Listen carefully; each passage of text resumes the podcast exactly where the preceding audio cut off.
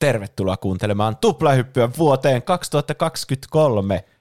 Vuosi, jolloin kaikki kirjoittaa aluksi väärin 2022 ja sitten suttaa ja 2023, kun ei ole vielä tottunut siihen uuteen. Kyllä. Tämä on se vuosi. Niin, kyllä. Mä ennustan tämän tältä menneisyydestä käsin. Näin on. Täällä teknologia on kehittynyt. Meillä on osa juonteista korvattu roboteilla, koska ollaan täällä tulevaisuudessa. Mutta nimet ovat pysyneet samoja, nimittäin minä olen Juonteinen Juuso ja täällä on seurassani myös Pene. Kyllä, näin on. Ja Roope. Hello. Eli onkohan, siis Penen täytyy nyt olla tämä robottihamokon jakson ajan. Kyllä, näin on. Niin. Ei se haittaa, koska... Voi perkele, vittu se robotti. No niin, nyt minä olen taas takaisin. Mitä helvettiä. Väkivaltaista. Onko se ollut tuolla pöydän alla koko ajan? Kyllä. Tuossa sun robottiversio näytti ihan samalta kuin sä itse. Tämä on ehkä kringein aloitus, mitä me ollaan tehty. Älä meitä syy. Siis mä vaan niin puhun itsestäni kolmannessa persoonassa. Me puhutaan täällä roboteista ja tekoälystä ja peleistä, elokuvista, musiikista, popkulttuuri-ilmiöistä ja kaikista aiheista. Me valitaan aina joka viikko 2 aihetta ja sitten me puhutaan niistä tässä yhdessä jaksossa tiistaisin. Näin on. Ja lopetu tuota sketsihaa vaikeaksi. Musta tuntuu, että mä sanon paljon, että näin on. Normaalistikin. Niin. Sen takia se oli ensimmäinen lause, minkä toi robotti oppi. Niin kai. Se vaan otti sun puheen, mitä sä oot sanonut tässä podcastissa aikaisemmin ja muutti sen sitten. Kyllä, toi on semmoinen lause, mitä voi sanoa 99% ajasta se toimii. Hetkinen. Nyt. Me äsken testin, kun mietittiin lausta, minkä voisi sanoa mihin tahansa tilanteeseen ja se toimisi. Niin miksi sä et tuonut tuota esille siinä? Se olisi voinut toimia. Testinautusta puheen ollen, niitä voi kuunnella Patreonissa, jos tukee meitä eurosta ylöspäin osoitteessa patreon.com/tuplahyppy. Kyllä, näin on. Mutta tämän jakson aiheena on odotetuimmat pelit ja elokuvat ja sarjat, mitä tulee tänä vuonna 2023. Mä en voi ajatella siis mitään muuta lausetta nyt, kun kyllä näin on. Kyllä näin on. Kyllä näin on. Nimittäin aloitetaanko me sitten, niin me päästään johonkin eteenpäin tästä ikuisesta aikaluupista, missä me ollaan jumissa. Kirottu. Niin. On. Mitä jos vaan lopetetaan tämä vuosi ennen kuin se alkoi? No pistää outro vaan soimaan. Niin. No niin, me ollaan koottu listaa. Täällä on onko täällä 20 peliä ja 20 elokuvaa suunnille? Juu. En mä laskenut näitä. Vaikka 15. Jotain sitä luokkaa. Pitää aktiivisesti vältellä sanomasta näin on, kun se alkaa kuulostaa tyhmältä. Niin on. Ei, tuo oli lähellä, mutta ei ollut oikein. Aloitetaan. Tammikuussa, 24. tammikuuta tulee Forspoken, josta me ollaan puhuttu aika monesti jo tässä podcastissa. Kringestä puheen ollen, niin päästiin heti asiaan ytimeen. Niin, tämä tulee Windowsille ja PS5. Kyllä, ja tämä oli tunnettu siitä tämä traileri, että tässä oli tämä ääninäyttelijä, joka sanoi jotain siis mahdollisimman niinku semmoisia voice lineja, mitä voi vaan niinku hahmo sanoa tämmöisessä pelissä. Kyllä, niin. Näin on. Juuri tommoisia Marvel-lauseita. Niin, kyllä, näin on. Mutta niin, se pelinä näyttää erittäin hauskalta kyllä. Niin, kyllä. Onko se samalta tiimiltä kuin Final Fantasy 15? Joo, kyllä. Luminous Productions. Joo. Tämä oli se, mistä tuli demo siinä. Joo, kyllä näin. Aikaa. Mä selitin siitä justiinsa niin. Joo. Mitä pari viikkoa sitten, eli meidän aikajanassa joku viikko sitten, ja te olette nyt jo unohtanut, mutta... Niin. Sitten Game Awards julkaistiin se demo, siinä oli semmoinen avoimen maailman alue. Mä en pelannut sitä alusta loppuun asti, kun mä vähän etin jo kyllästyin siinä demo-aikana. Ja... Se ei lupaa hyvää. No ei. Ja muutenkin mä en tykkää hirveän demojen pelaamista silleen, jos sitä ei voi siirtää sitä sun edistystä siihen oikeaan peliin. Ja muutenkin mä ehkä sain semmoisen tuntuman, että ehkä tää ei ole niin hyvä peli välttämättä. Siinä oli siis... Ärsyttävin mekaniikka oli semmoinen, että siinä oli niinku taikoja, ja sitten siinä oli niinku 2 eri semmoista skill treeistä taikoja. Mä en muista nyt niiden nimiä, ne oli joku Freijan taijat ja sitten joku Stellan taijat tai jotain semmoista. Okay. Ja sä vaihtelit niiden välillä, ja joka kerta, kun sä vaihtoit myös niinku yksittäistä taikaa sen niinku tietyn skill treen alta, niin sun piti vähän niinku...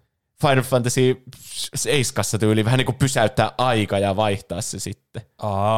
Mutta niin kuin jokaista taikaa varten. Että ne ei voitu vaan mäpätä vähän niin kuin jossakin Kingdom Heartsissa pikanäppäimiä, että sä niin kuin reaaliajassa voit vaihella niiden välillä. Toi kuulostaa katkonaiselta. Niin, toi kuulostaa jotenkin tommoselta, että eikä se voi olla tuolla tavalla.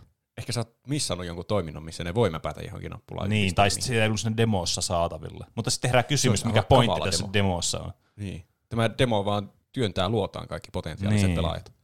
Niin, no, siltä se vähän tuntuu. Tietenkin siihen tottuisi. Ja siinä oli muistaakseni vaihtoehto, että vähän niin kuin sen, silloin kun sä vaihdat sitä taikaa, niin sen voi päättää, että onko se reaaliaikainen vai hiastettu vai pysähtyykö aika kokonaan. Mutta silti se tuntuu jotenkin semmoiselta kankealta. Niin. Mm. Se on, mitä jossakin Bioshokissakin on semmoinen aserulla. Mm. On se vähän niin kuin se, mutta jotenkin, en mä tiedä. Se on, mun mielestä olisi vaan parempi, että se kaikki taijat olisi koko ajan silleen arsenaalissa, kun on, varsinkin kun ne oli niin jotenkin samanlaisia, ja sitten aina kun sä käytit yhtä, niin se alkoi lataamaan sitä uudestaan, ja sitten sulla oli periaatteessa pakko vaihtaa se toiseen. Ja... Niin, onko niitä sitten jotenkin niin paljon, ettei niitä voi mitenkään kaikkia saada pikaa näppäimiin? Niin, se toinen ongelma siinä demossa oli, että oli jo hirveänä niitä kaikkia eri skillejä siinä valmiiksi. Mm. Ei ollut mitään kärryä, että mitä tapahtuu. Niin, tai siis kaikki oli ne vähän erinäköisiä, niin, mutta ei tiennyt oikein, että mitä hyötyä missä tilanteessa mitäkin kannattaa käyttää. Mm. Mä tietenkin nämä ongelmat on semmoiset, että sitten kun sitä pellaisi ja saisi yhden kyvyn, ja sitten, hei, tässä on näitä puunukkeja, ja sitten sä käytät sitä niihin, tai sitten tulee jotain oikeita vihollisia, ja sä et vähän niin kuin ymmärrä, että okei, tämä taika kannattaa käyttää silloin, kun on pieniä vihollisia paljon, ja tämä on semmoinen yhteen vihollisen iso damage, ja tätä pitää ladata kauemmin, mutta tämä on semmoinen, mitä voi tehdä nopeasti lyhyen väliin. Mm. Siis toi on kyllä jännä, koska demot on muutenkin nykypäivänä semmoinen aika semmoinen niche juttu, että tosi harvoin on, okei, nyt mä viime aikoina huomannut, että on demoja peleistä, mutta niin kun, ei mitään itsellä tule ikinä pelaattua. En mäkään ikinä. Ja niiden tekeminen on oikeasti tosi haastavaa. Että sä saat semmoisen demon, joka on semmoinen, että siinä on tarpeeksi semmoista mielenkiintoa, mutta sinne niinku esitellään tarpeeksi useita asioita, ilman että tulee tommosia ongelmia, että tässä on nyt liikaa, että mä en pysty yhtään niinku käsittelemään kaikkea, mitä tässä tapahtuu, tai niinku mistä vaiheesta peliä sä otat sen demokohtauksen vaikka, tai muuta. Niin, tuossa Final Fantasy 15 demo oli semmoinen, että sä pelasit niinku Noctiksella, kun se oli lapsi. Ja se oli vähän niin kuin se ei edes sisältynyt siihen oikeaan peliin. Että se oli semmoinen, että sä pelasit niin kuin sillä lapsella, ja se oli jotenkin, olikohan se jossakin unessa tai jotain semmoista, mutta se oli ihan kiinnostavaa silleen. Ja siitä sai jonkun pikkujutun ottaa sitten siihen oikeaan peliin, kun sen demon pääsi läpi. Että mun mielestä se oli tosi siisti systeemi. Miksiköhän tähän ei ole sitten tehty, koska tämä on samalta tiimiltä, joka on tehnyt tämän 15. Jaa. Onkohan demoja niinkö... Varmasti niitä on järkevää tehdä, koska niitä tehdään. Mutta kun mä en tiedä ketään, joka pelaisi hirveästi demoja. Mutta mä voisin kuvitella, että demojen pelaaminen olisi itsellekin mielekkäämpää, jos siinä olisi joku tommoinen prequel-juttu tyyli. Että joku prequel on demo sitä pelistä. No se on varmaan joku budjettikysymys kans, kun Final Fantasy 15 varmasti paljon isompi. Niin, sitähän tehtiin kaiken maailman anime-sarjoja ja muuta. Ja yksi asia, mikä mua ärsytti tässä oli se, että kun olet tottunut nyt Elden Ringiin ja sä itse teet ne kaikki markkerit sinne, jos sä haluat sinne kartalle. Mutta sitten tässä niin heti, kun silleen, no niin, tässä on sun avoin maailma, niin siellä oli niitä pisteitä siellä, että tuolla on tärkeä paikka, ja tuolla ja tuolla, ja sitten tuolla on vähän kasveja, niin niillekin ilmestyi omat pisteet. Niin mä heti menin sinne, että mistä nämä saa pois päältä, mutta en mä onnistunut sieltä valikosta saamaan siis niitä pois. Se on kyllä ihan totta, että niinku, se niinku huomaa, sitten kun niitä ei ole niitä map-markkereita siellä valmiiksi, niitä kysymyksiä, ne point of interesteja ja muita, niin kun niitä ei ole siellä, ja sitten yhtäkkiä jossakin peliin tulee niitä, niin se heti tuntuu semmoiselta task-listalta, että sun pitää vaan käydä nämä paikat silleen niin kuin mahdollisimman nopeasti, että kiinnitä yhtään huomiota siihen ympäristöön, sä vaan teet sitä silleen niin kuin robottimaisesti, että mun on pakko käydä tuolla kysymysmerkissä, Siis mulla oli sama ongelma tuossa Ghost of Tsushimassa, että se tuntui ihan siis perseeltä. Se on inhottavaa se tunne, että mun on pakko käydä tuolla paikassa, mä en jaksas käydä sillä, mä pakko tuolla, nyt on kysymysmerkki, mun on pakko katsoa. Ja vitsi, Elden Ring on pilannut kaiken, kun siinä oli ihan saman verran kaikkia point of interestejä siellä kartalla, mutta kun niitä ei kerrottu, niin kun sä löysit jotain, niin sä tunsit semmoista, että mä löysin tämän, ja pakkohan mun on nyt tutkia, kun mä itse löysin tämän, ja en missannut tätä, ja siistiä, mitähän täällä on. Niin. Mutta sitten jos siihen tulee merkki, että joku vihollisten outpost tuolla, niin sitten se on semmoinen, sä tiedät niinku heti, että mitä sun pitää tehdä siellä. Se on vaan semmoinen niinku pese pyykit. Niin. Joku, että sä kuulet, kun vitsi, nyt on pyykkikone valmis, mun pitää laittaa ne kuivumaan. Niin sama tunne. Kyllä. Mä en ihan hirveästi tiedä pelin kehityksestä, mutta tuntuisi, että tuo olisi maailman helpoin modifikaatio tehdä, että mapillä ei näy niitä markkereita. Joo, no esimerkiksi Witcher 3 on paha niin siinä on nämä ihan hirveästi kaikkea, mutta siinä on asetus, että sä voit pistää ne pois päältä. Niin. Peli on tullut kuitenkin 7 vuotta sitten. Eikö se olisi hyvä ratkaisu kaikkiin peleihin? Jos ne ei sitten jotenkin ajattele, että tämä peli ei toimi ilman näitä merkkejä. Täällä ei ole tarpeeksi tavaraa tällä kartalla, että sitten kaikki vaan harhailee siellä jossain etsikössä ja se on tylsää. Niin, se vaatii sitä, että suunnittelee sen kartan niinku ne maastot sille, että ne kutsuu sua. Vähän niin kuin Elden Ringissä, että tuolla on linna. Mä tiedän, että mun pitää mennä sinne, koska se on linna. Tai siis just se, että niinkun olisi... Niin kuin, että sä näkisit, että se kartta olisi edes semmoinen niin kuin orgaanisesti kiinnostava. Että sä näet siellä kartassa niin kuin sille, että se ei mitään markkeria tai tämmöistä, mutta siinä näkyy joku erikoinen muoto vaikka. Niin se kiinnostaa heti paljon enemmän, kun sillä on joku semmoinen kysymysmerkki, semmoinen UI-juttu. Niin. Mutta me ollaan nyt käytetty liikaa jo aikaa. Mä ajattelin, että voisi nopeasti aina veikata, että mitä nämä saa jossain metakritiikissä, niin mulla on semmoinen 82 tai vibe tästä. Onko tämä... 73. Mä sanon, että niin. Tuo joku 70. 75 on maksimi, mitä mä veikkaan tälle. Okei. Mä menen sille. Mä sanoisin, että tämä on semmoinen ihan ok arvostelulta kyllä. Mutta silleen, että nykyään, jos haluat, että kaikki pelaa tuota ja sitä pitää jotenkin kriittisenä darlingina, niin, niin pitää saada yli 85, eikä tämä kyllä saa sitä. Mä en usko. Mutta sitten muutama päivä myöhemmin tulee 27. tammikuuta Dead Space remake. Eli tää tuli alun perin sille Pleikkari 3 ja Xbox 360 generaation semmoinen 3. persoonan selviytymispeli jossakin avaruusaluksella ja sitten se on tunnettu siitä, että se on todella brutaalia sitten kaikki se talloo niitä vihollisia, reppii niitä raajoja irti ja kaikki on pelottavaa, jokainen ammus lasketaan. Kyllä. Mä en ikinä pelannut kyllä mitään näistä Dead Spaceista. Joo, en mäkään itse, mutta kaverin luona, tai siis kaveri pelasi, niin mä siellä niinku olin proksynä pelaamassa näitä. Joo, mutta siis näitähän pidetään ainakin tätä ekaa ja vissiin sitä tokaa semmoisena niinku suorastaan parhaina peleinä, mitä oli siinä sukupolvella sitten. Ja mä sanoisin, että tässä voi olla potentiaalia mulle olla semmoinen niinku Demon's Souls remake-tyyppinen, että missaa jonkun pari generaatiota vanhan peliä ja nyt se tehdään hienona PS5-pelinä. Niin ihan hyvä sauma hypätä mukaan. On. Nyt on joku uusi aalto tämmöisiä remakeja näistä vanhoista selviytymispeleistä meneillään. Niin. Ehkä se on joku bisnespäätös. Ne on huomannut, että maailmassa on hirveänä juusoja, jotka ei ole pelannut Souls-like-peleistä mitään, niin sitten, että jos me tehdään uusi tuosta ensimmäisestä, niin sitten se pelaa sen. Tämähän on aika hauska tämä ajoitus kanssa tälle remakeille, kun tähän tuli tämän loppuvuodesta tuli nyt toi Kallisto protokolla, niin, joka oli sen yhden niistä Dead Spacein niin co-creatoreiden niin tämmöisistä projekteista, joka on siis tosi samantyylinen silleen niin kuin moodiltaan. Jep, se vähän niin kuin kopioi kaikki periaatteessa siitä sen omasta pelistä. Kyllä. Ja sitten teki uuden IP:n, mutta se ei vissiin saanut hirveän... Onko se kuinka hyvä se sitten on? Niin, se... Mä muistan, että se kärsi ihan niin kuin merkittäviä määriä niin kuin näistä teknisistä ongelmista ja performanssiongelmista, kun se ilmestyi se peli.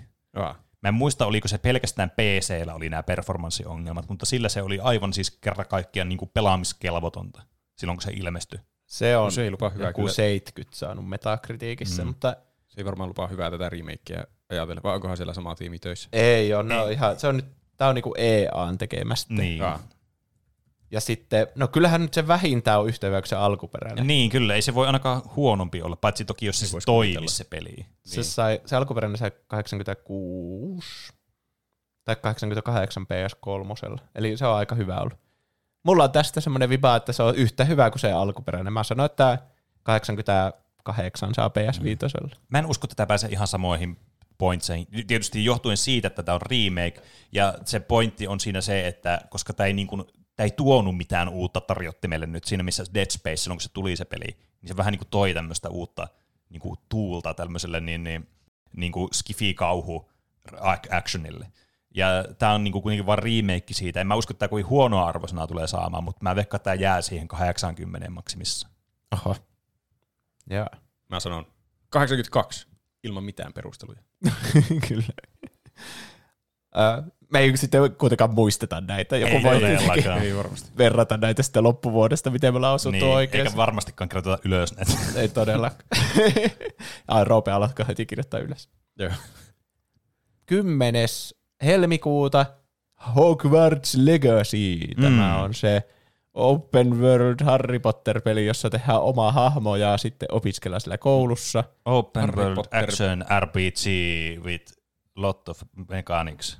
Harry Potter without Harry Potter. The very beloved Harry Potter Legacy. Siis tää näyttää aivan unelmien Harry Potter-peliltä. Se näyttää kyllä trisistiltä.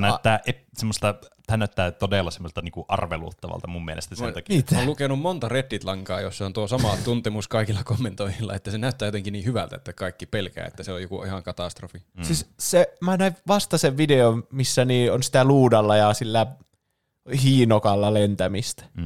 Aivan usko. Mä olin silleen, että mitä? Onko tää oikeasti peli? Miten se vaan lentää tuolla luudalla tuolla? Ja niin. Mä olin ihan niinku äimän käkeen.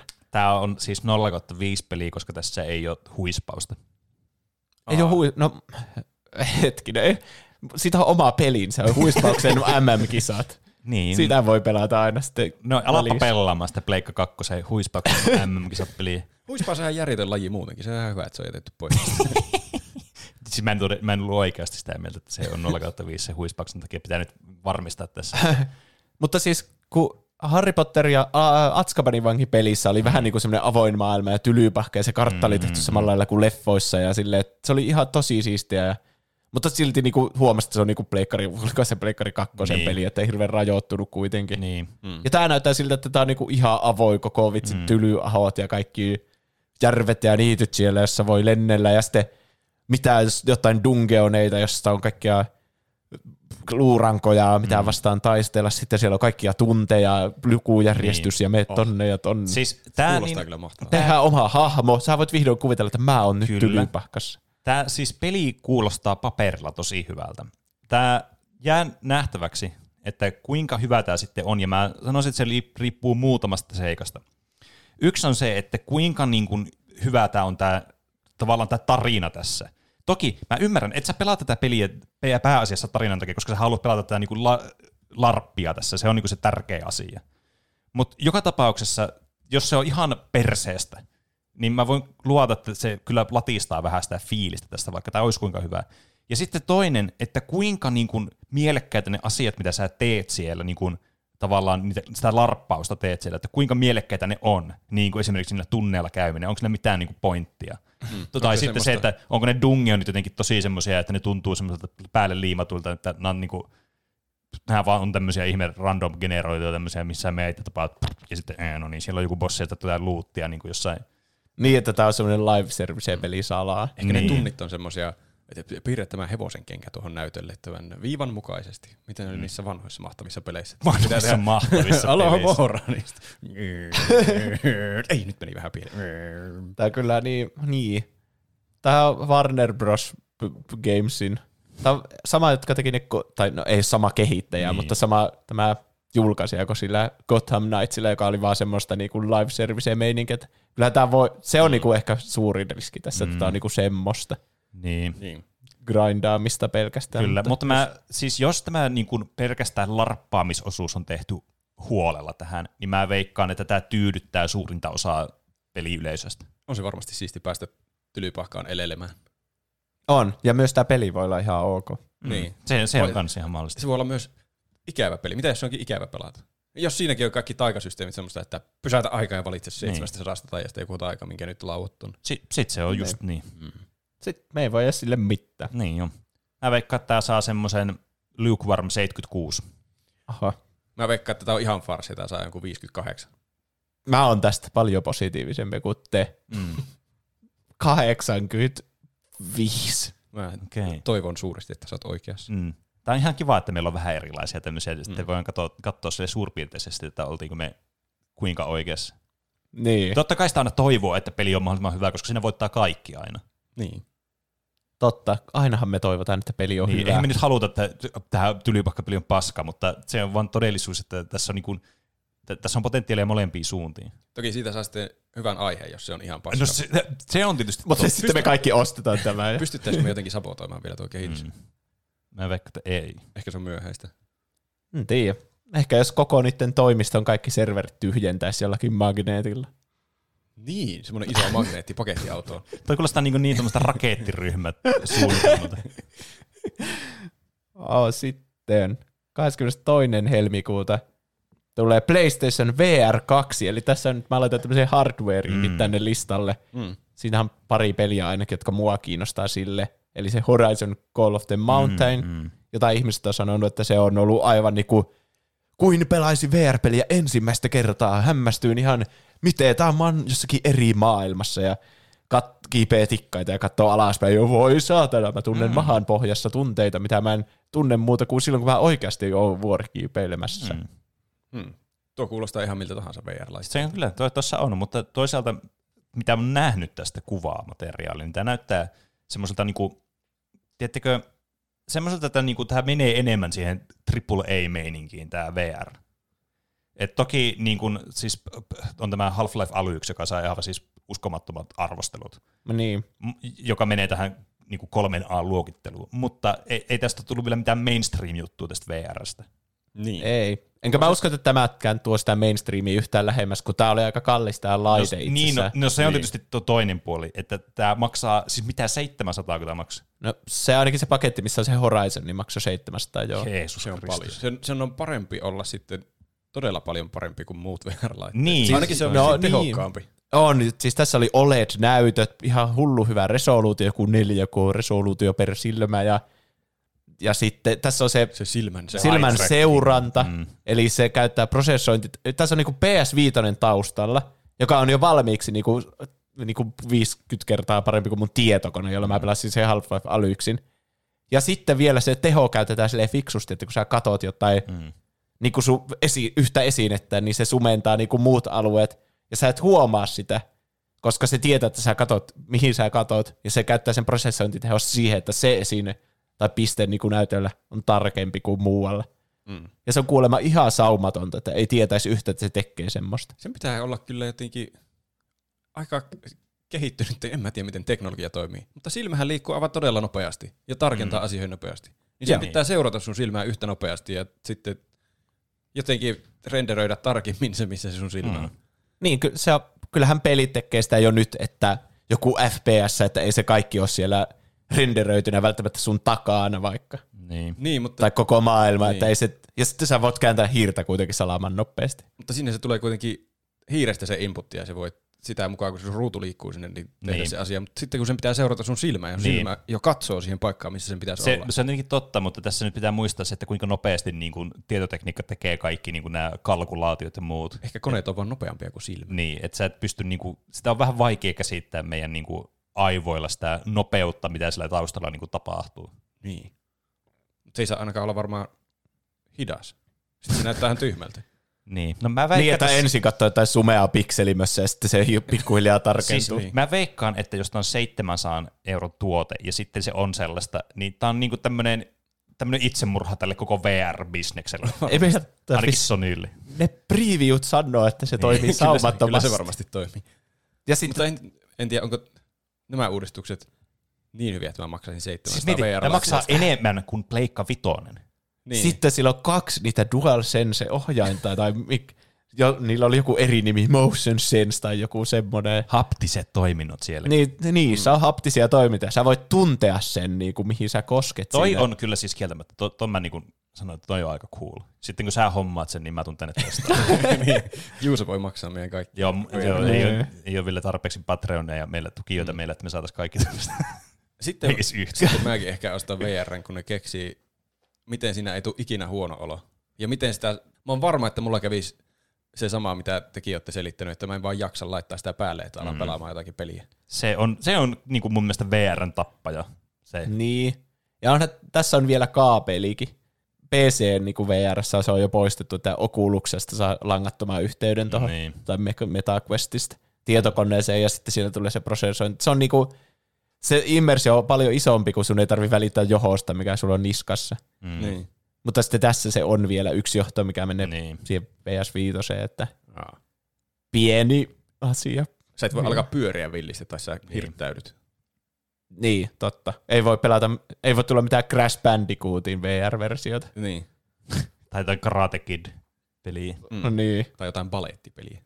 No se on kyllä. Hirveänä, tuo sulkee pois puolet mahdollisista peleistä. Kyllä.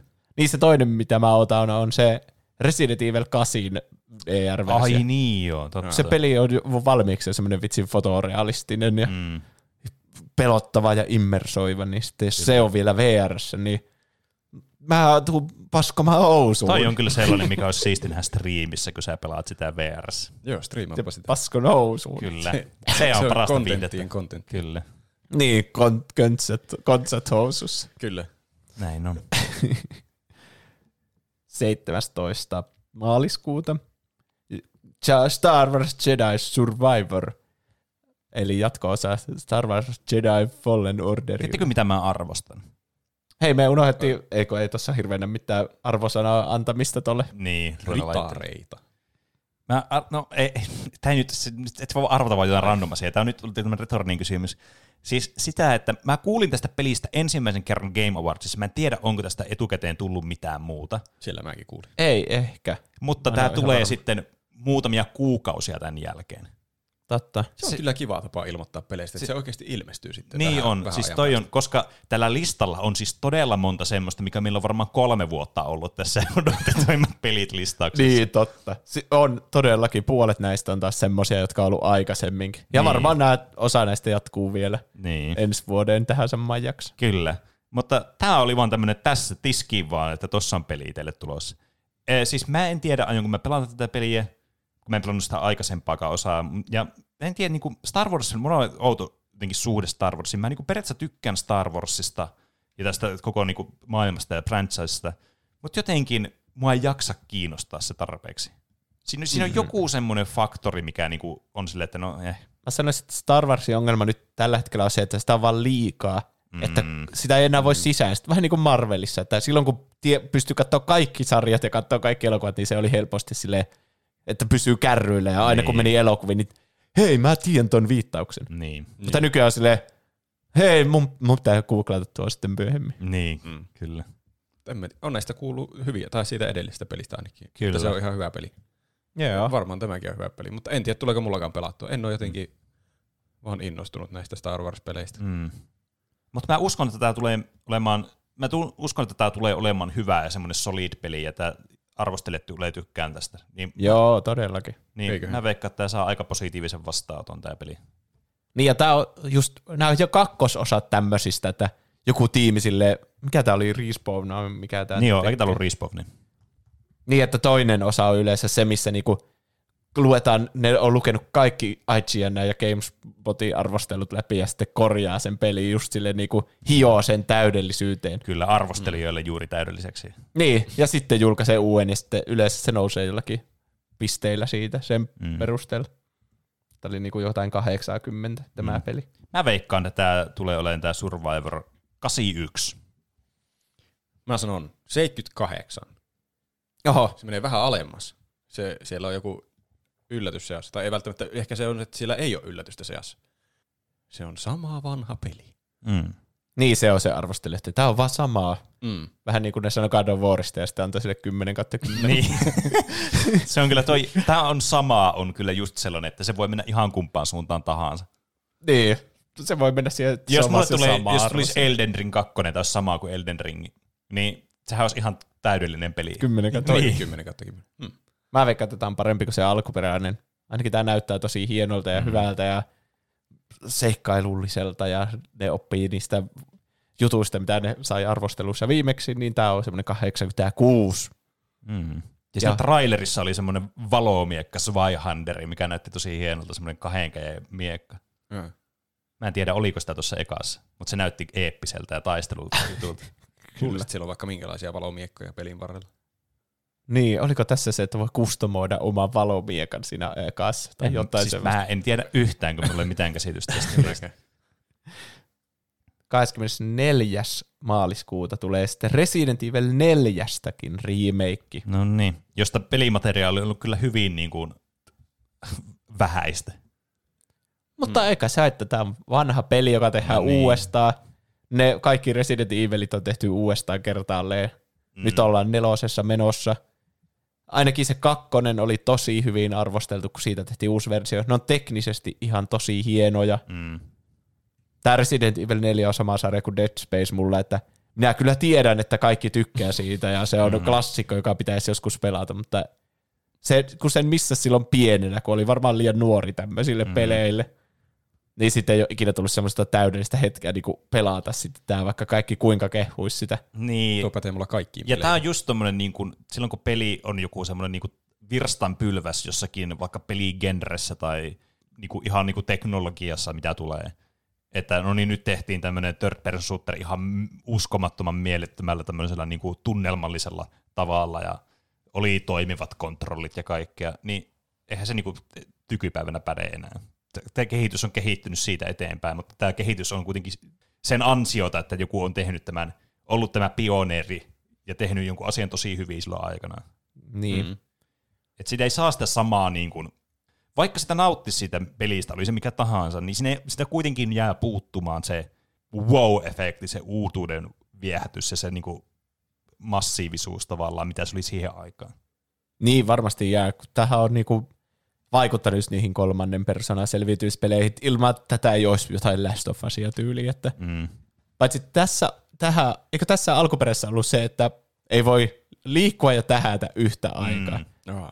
Niin, kuulostaa hirveältä. Nyt ne varmaan korjaa sen. Ja niin. Sitten tästä tulee vähän semmoinen geneerisempi kolmannen persoonan ammuskelupeli, mutta niin... Se oli kyllä hanska kanssa, koska sekin voisi oteta, no sehän lisää tätä kauhuelementtiä tässä, kun sä voit liikkua ja tähätä samaan aikaan, että sun pitää liikkua ja sitten tähätä ja liikkua ja tähätä. Mutta toki tämä nyt on vaan tämmöinen tekninen virhe vaan siis suoraan sanottuna.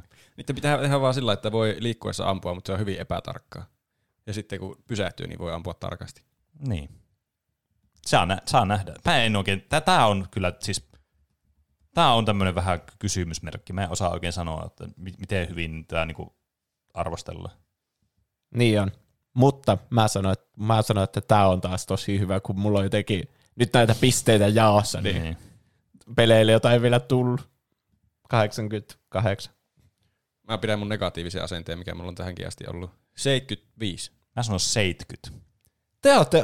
Mitä hittoa? Mä en usko, mä veikkaan, että tää on tämmöistä graafista karkkia, mutta tää jää tosi matalaksi tää peli. Mä menen isompien kertoimien perässä. Mutta toisaalta taas voi sanoa, että mä oon positiivisesti yllättynyt, josta mä oon tosi hyvä. Niin se kyllä. 0/100 positiivisesti. No yllättynyt. Ei voi saada, 0 on siis mahdoton tulos. 10 mahdoton tulos. Mikä olisi semmoinen pienin mahdollinen tulos? Joku 25. 20, niin. Aika harvalla pelillä voi olla alle sitä. Niin. Joillakin ne pisteytykset menetyy yli 1-5 tähteä. Niin. Jos antaa 1 tähti, niin sehän on niinku 20 metascore. Niin.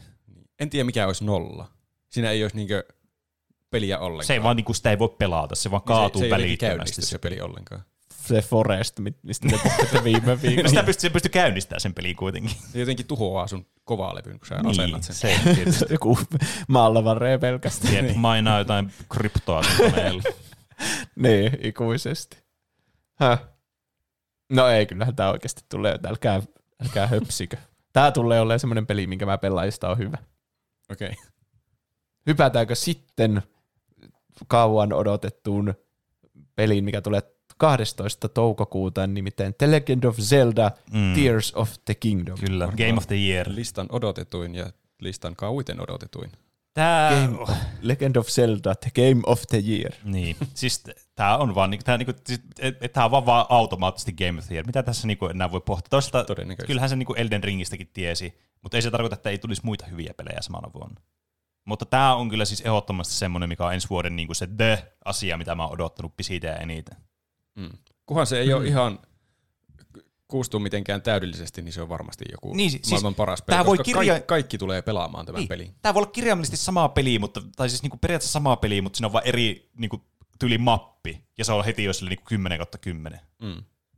Tämä on niinku, just semmoinen peli, missä niinku, se, että tämä on vaan sitä samaa, niin on niinku, semmoinen positiivisesti kuvailtava asia.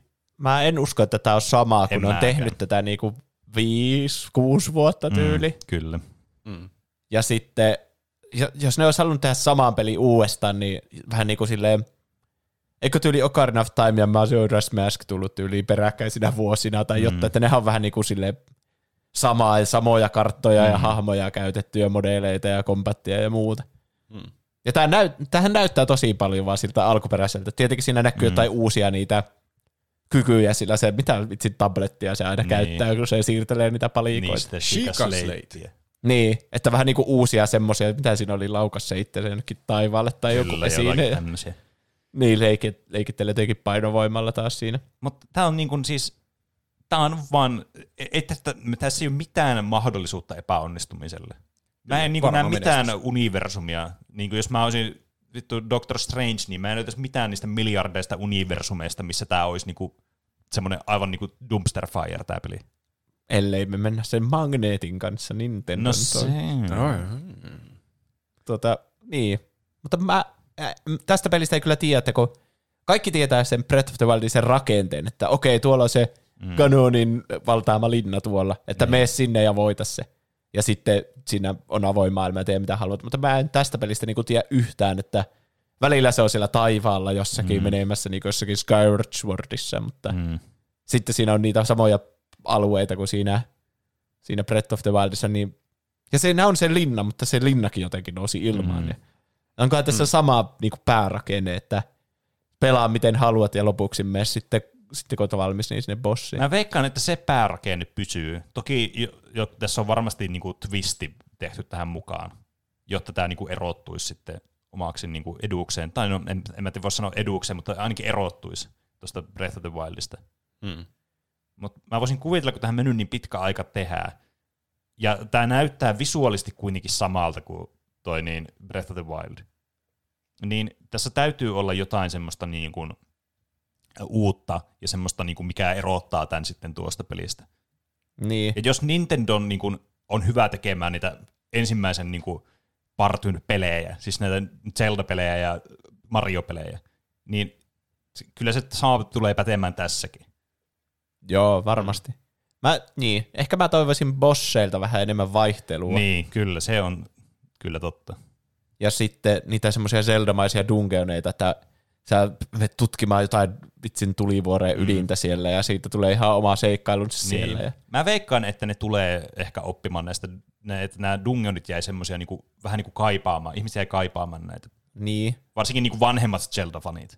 Mm. Mä niitä Divine Beastejä ei oikein erottanut edes toisistaan mitenkään. Mm. Mutta niin, tuommoista aika yleistä kritiikkiä varmasti siitä Breath of the Wildista, että ne varmaan viilahtaa pois siitä. Ja kyllä. Mä veikkaan. Tää on 96. Tää on 98. Mitä? Tästä tulee kaikkien aikojen peli. Se alkuperäinen on 97. Mä veikkaan, että tää on semmonen 94. Ja sitten nyt kaikki negatiivinen pettymys. Mutta niin. Tässä puhutaan niin kuin, siis tiedätkö... Pääsee johonkin top 10 kaikkien aikojen peleistä. Siis siltä. On 90 Metascoreissa. Mä tiedän, että ei näitä niin Metascoreja pitäisi niin kuin palvoa mitenkään, mutta nämä on niin tämmöinen hyvä, tosi hyvää suuntaa antava niin kuin arvostelu peleistä.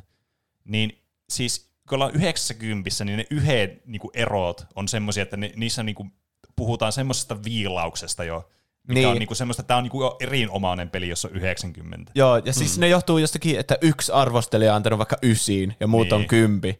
Ja sitten se arvostelija saa hirveänä kaikkia tappouhkauksia, ja sitten näyttää, että mitä, miksi sun takia kannan vuoro Elden Ringin alapuolella, voi saatana.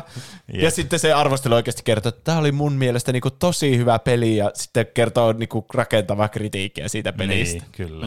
Ja sitten se saa tappouhkauksia. Sehän vittu. Jep. Mä en ymmärrä. En mäkään. Mutta tämän pelin hypeen mä ymmärrän kyllä täysin. Kyllä. Varma menestys. 26. toukokuuta tulee sitten tää Suicide Squad, Kill the Justice League. Tää on kans tämmönen... Rocksteady. Tää on villikortti. Koska Rocksteady on, sillä on kylläkin hyvä tämmönen track record näissä Batman-peleissä. Mutta tää on vähän tämmönen niin kuin... Tämä on vähän semmoinen, niin kuin tämä voi mennä ihan kumpaan suuntaan. Mä voisin kuvitella, että tämä on huono tämä peli, mutta samanaikaisesti mä voin myös kuvitella, että tämä on semmoista samanlaista niin kuin hypeä kerää ja semmoista niin kuin hyvää palautetta kuin nämä aiemmat nämä Batman-pelit. Mutta tämä on just tätä, mä en siis itse ole niin kuin, henkilökohtaisesti mä en ole koskaan investoitunut pelaamaan näitä Arkham-sarjan pelejä, mutta tämä on semmoinen, niin kuin, että mä en oikein osaa arvioida tätä. Tämä on kyllä paha, koska tämä on siis virallisesti niinku jatkoa sille Arkham-trilogialle. Ja samat kehittäjät, ne kaikki oli tosi hyviä niistä peleistä. Mutta sitten tuntuu, että tässä ei ole niitä elementtejä, miksi tuo alkuperäinen oli hyvä. Niin. Että se oli se, että pelaat Batmanilla koko ajan siinä.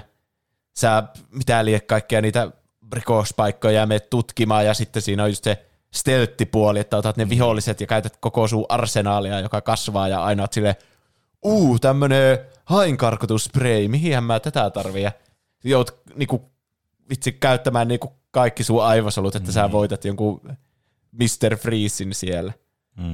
Niin menee tosi jännittäväksi ja se kombatti oli ihan sikaa hyvä. Tästä on tullut jo aika semmoinen yleinen tapa tehdä kombatti, että niitä vihollisia on paljon siinä ja sä aina hakkaat niitä yksi kerralla ja sitten niillä ne lyö sua ja niillä tulee joku sininen merkki siihen yläpuolelle ja sä voit painaa kolmiota ja counterata sen. Tai sitten jos sillä on kilpi, niin sun pitää hypätä sen yli ja lyö. Jotkut pitää ympyrällä vettää sitä sillä köydellä ja vettää siltä joku ase pois ja sitten sä voit lyö sitä turpaan. Ja aivan niin kuin, mä olin siinä niin hyvä silloin, kun mä pelasin näitä. Mä otin tyyliin, mä laitan jotkut vaikeimman vaikeasta ja poistin ne kaikki indikaattorit, kun mä olin jo niin silleen Neo-matriksista, että mä kyllä tiedän, mitä sä yrität, niin mä en tarvinnut niitä apukeinoja. Vettiin niitä 100 sen komboja ja kaikkea. Niin tässä pelissä ei pelata Batmanilla, tässä pelataan Suicide Squadilla, tässä pelataan monella eri hahmolla. Se on kyllä jännittävää. Tässä on päivän valo, niin kuin päivä koko ajan. Niin.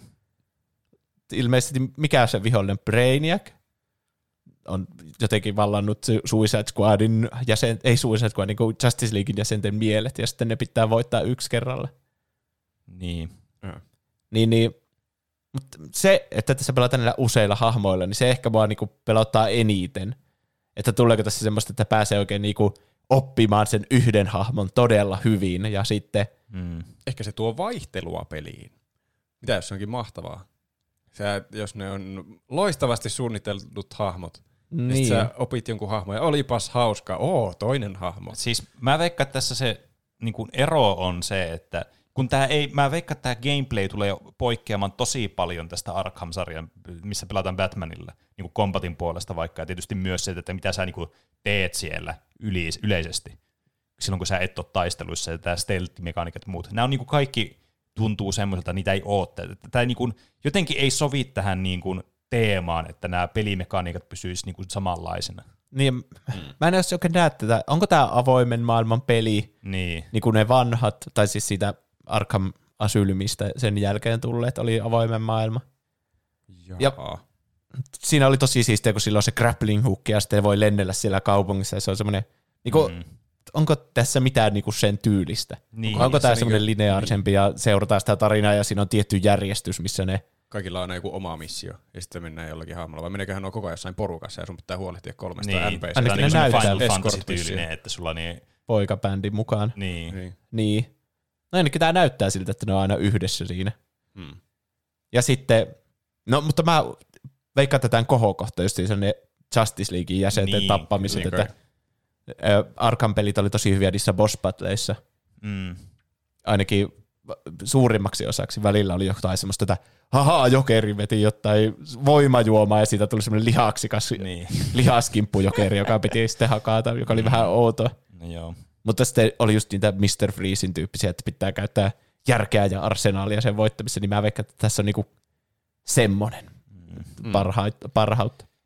Mä veikkaan, että tämä syy, että tämä ei tule olemaan ehkä ihmisten mieleen. No, mutta tämä ei vastaa sitten, tässä tulee tämä ero, että kun kriitikoiden arvosteluissa ei niin kuin hirveästi tule semmoista, että, tai ainakaan ei pitäisi tulla mielestäni sellaista, että vertaillaan vaikka sitä, että minkälainen tämä gameplay on nyt verrattuna näihin Batman-peleihin, koska nämä on ihan eri pelejä kuitenkin. Että okei, sama studio tehnyt ja sama niin kuin universumi, missä ollaan, mutta eihän nämä niin kuin peleinä ole niin kuin samoja pelejä. Ja mä veikkaan, että ihmisten mielipiteet tulee olemaan pitkälti siinä, että nämä vähän niin kuin odottaa sitä semmoista saman tyylistä kuin nämä Arkham-sarjan pelit, ja tämä ei tule vastaamaan sellaista odotusta. Niin mä veikkaan, että tässä user-score ja metascore tulee olla hyvin erilaiset. Niin, totta. Ja mä veikkaan, että tämä tulee saamaan ehkä Metacriticin näistä arvosteluista, niin kuin tulee ehkä saamaan jonkun... No tämä voi olla taas, mä en tiedä yhtään. Mä veikkaan, että joku... semmoinen 78 ja sitten käyttäjät ei tykkää tästä pelistä. Okei. Kyllä tämä menee 80-90 väliin. Oho. Mä sanoisin, että joku 85 tai 80 5. Jompikumpi niistä. Se on aika solid vastaus, mutta mä voisin sanoa, että se on myös 87. No. Mä sanon rohkean negatiivisesti. Mä sanon sitten parhaimmillaan 87, mutta silleen, jos mä käytän järkeä, niin 85. Mä sanon rohkean negatiivisesti 73. Se ei ole kyllä negatiivinen. On tämmönen IGN negatiivinen. Mitä sä sanoit? Mä sanoin 78. Okei, on se vähän negatiivisempi kuin se. Mutta toi on kyllä just tämmönen todella negatiivinen 72. No ei, mutta tuo on just silleen... Vähän niinkö... Onhan tämä peli, mutta on olemassa paljon parempiakin pelejä. Niin, se on kyllä totta. Tämä on ehkä enemmän tämmöinen arvosteluiden niin kuin tämmöinen systemaattinen ongelma, että tuntuu, että 7 kun menee alaspäin, niin se on heti aivan paskaa. Mm. Niin, jos se on 7.jotain, niin se on, niinku, se on jo tappouhkaus siinä vaiheessa. Niin. Miettikää joku Balan Wonderworld, joka on vaikka niin vuosikymmenen paskin peli, niin 44. No se meni alle 50. Mutta se on niinku se pohja, että missä ollaan. Että se on niinku se, tää on niinku kouluarvosana, että 4 on huonoin. Niin. On kyllä outoa. Niiden pitäisi jotenkin uudelleen arvioida tuo itse asteikko. Mm. Jep. 22. kesäkuuta tulee Final Fantasy 16. Mm. Mä en tiedä, että mä en varmaan tule pelaamaan tätä, mutta mä en tiedä, että mun puoliso varmaan tulee pelaamaan tämän. Minä en tule pelaamaan tätä. Minä olen aika varma, että minä tulen pelaamaan tämän, koska mä oon pelannut Final Fantasy-pelejä siitä 12 asti, kaikkia näitä yksin pelejä. Mm. Oon tykännyt kaikista niistä. Ja sitten viime aikoina on ollut ihan liekeissä ne, kun ne on mennyt enemmän siihen reaaliaikaiseen toimintapelitaistelu-actioniin siinä. Siitä. Sitten kun, mitä 15 ja 7 remake, tosi hyviä pelejä ollut. Mm. Tämä näyttää jatkoa siltä tyyliltä, mitä Final Fantasy 7 remakeissa oli. Mm. Mutta nyt mennään semmoiseen keskiaikaisempaan fantasiateemaseen. Aika paljon on ollut kaikkea skifiä noissa Final Fantasy-peleissä mukana. Niin. Todella semmoinen hahmovetoisen näköinen tarina. Mä en oikein osaa sanoa, että mistä kaikista tämä peli, niinku se, mihin sä käytät niinku ajan tässä pelissä. Tai onko tässä avoimen maailman tutkiskelua, onko tässä käytäviä niin kuin Final Fantasy 13, mitä sä menet eteenpäin. Mm. Mutta tämä oli se Final Fantasy 14 tiimi, joka tämän teki, ja se on se online-peli, jota kaikki rakastaa, varsinkin sen tarinaa ja kaikkea. Niin, totta. Mutta se on myös kyllä semmoinen iso kysymysmerkki, että miten tämä sitten niin kuin tämmöinen yksin pelattava Final Fantasy, kun nämä on kuitenkin keskittynyt tähän online-puoleen. Toki nämä niin kuin siis teki niinku tämmöistä täydellistä flopista tämmöisen ihan massiivisen onnistumisen, mikä on mun mielestä ihan uskomaton saavutus, niinku, että tuommoinen soft rebootti, tai no melkein hard reboottikin, tuommoiselle online-pelille, niin tekee siitä niinku ihan ilmiömäisesti paremman. Niin. Että siis kyllähän nämä niinku selvästikin osaa tehdä pelejä, nämä on oppinut, että mitä ei ainakaan kannata tehdä. Mutta tässä on just sitten tämä, että kuinka sitten tämä pelkästään tämä yksin peliosuus. Tässä on This game will feature segmented open environments and action-based combat system involving both melee and magic-based attacks. Wow. Tuo voi koskea kyllä melkein siis toi niinku mikä tahansa Final Fantasy. Mutta kuulostaa siltä, että tässä on enemmän niinku avoimia alueita, enemmän niin. Koko yksi iso. Niin, vähän niinku vaan, niinku, siis on ollut monesti Final Fantasy tyyli, niinku, siis tyyli jostain pleikkariajoista, pleikka ykkösajoistakin. Että on semmoisia... Niin kuin yksittäisiä isoja alueita aina välillä. Kylää vaikka tulee siinä vastaan, jota voi tutkia vapaasti. No vaikka 7 remake oli sen tyylin. Se on Square Enix Creative Business Unit 3 on tämä kehittäjä. Siis noi on kyllä niin mahtavia noi tommoset niinku, viedään kaikki persona pois noilta niin tommosilla tiimeillä. Niinpä. Jep. Mutta mä veikkaan, että tästä tulee hyvä. Tää on semmoinen 92 tänä vuonna. Oho, toi on kyllä kova arvo. Mä en uskalla heittää 80 niinku ylemmäksi. Mä veikkaan, että tää tulee samaa kuin Final Fantasy 15, semmoista arvostelua. Eli? Mikä se on? 80. Okay. Mä luotan Juusoon, tietämättä asiasta yhtään mitään. Mä sanon 94. Oho, tää on niinku sun vuoden peli. Tää on ei mun vuoden peli. Mä tuskin tuun pelaamaan tätä, mutta mä veikkaan, että tästä tulee uskomaton menestys. Tää on niinku tämmönen God of War niinku, tyyli niinku, arvostelu. Kyllä. Saapa nähdä. Seuraavana mä siirsin tän itse asiassa listalta tuolta alhaalta vähän ylemmäs, kun tää tulee Q1 tai Q2 ilmeisesti. Okay. Mä ajattelin, että tämä tulee varmaan niinku ennen heinäkuuta kuitenkin. Kyllä. Niin voisi kuvitella. Jos noita kuita on uskominen. Kyllä. Tämä oli muuten aika floppi, että tämä ei tullut sinun niinku alkuperäisenä julkaisupäivänä, mikä oli suunnitellut. 11.11.2021 tasan 10 vuotta niin. Skyrimin jälkeen. Kyllä, sittenhän ne oli silleen, että tämä on 11.11.22. Tasaan 11 vuotta Skyrimin ihmisten jälkeen. Pitääkö niiden ottaa taas vuosi? 11.11.23. Niin. En tiedä. No Man's Skyrim. Kyllä. Sanottiinko mä tämän pelin nimi vielä? Starfield. Eli Bethesdan kehittämä, tämä on niiden open world-peli nyt vähän niin kuin, ne ei ole tehnyt uutta IPtä pitkään aikaa, että ne tekee Falloutteja ja Skyrimeitä, Elder Scrollsia. Ne ei siis, ole tehnyt vittu Elder Scrolls-peliä vittu aikoihin. Niin, siis toi oli aivan oikein sanottu, että ne tekee Skyrimeitä. Niin, ne tekee Skyrimeitä vaan eri konsoleilla. Kyllä, niiden uusi tuotanto, missä niinku on ihan uusia pelejä, niin on ollut aika pientä. Fallout 5 oli, ja sitten se... 4, siitä ei ole 5. Siis, sori, Fallout 4 ja sitten se 70, mikä liian paskaleja. 76 ehkä. Joku semmoinen. Joo, kuulostaa tutulta. Mä kyllä odotan vähän kiinnostuneena tätä. Mä en ole noita Bethesdan pelejä hirveänä pelannut, kuten kaikki muutkin pelisarjat on jäänyt multa pimentoon. Mutta nyt tässähän on oiva tilaisuus ensin katsoa, mitä kaikki muut sanoo, ja sitten ehkä ostaa se, jos se onkin mahtavaa hyvä. Mä veikkaan, että... Avaruudessa. Avaruus on siisti. Niin on. Tässä, niin kuin mitä oli edes, Todd Howard siellä kertoi, että tässä on 1000 eri planeettaa, jota voi tutkia ihan kokonaan, ja sitten oli joku kuvaaja silleen voice-lineista. Tässä on Skyrim. Brr. Ihan pikku pätkä tuli siitä. Fallout 4. Brr. Taas tyyli pikkusen enemmän. Sitten Starfield. Niin. Se meni sinne toiseen päähän sitä ruutua. Sitten herää kysymys, mitä sisältöä siellä niin, on. Se on todella pelottavaa. Tuhansia eri planeettoja. Kyllä toi on heti... Saa seikkailla tyhjässä maastossa. Kyllä toi on siis tämmöinen punainen valo. Tämä on vähän niin kuin... Punainen se... lippu. Siis tässä tulee No Man's Sky mieleen siinä mielessä, että kun kehuskella, että kuinka iso galaksi tässä on tutkittavana ja...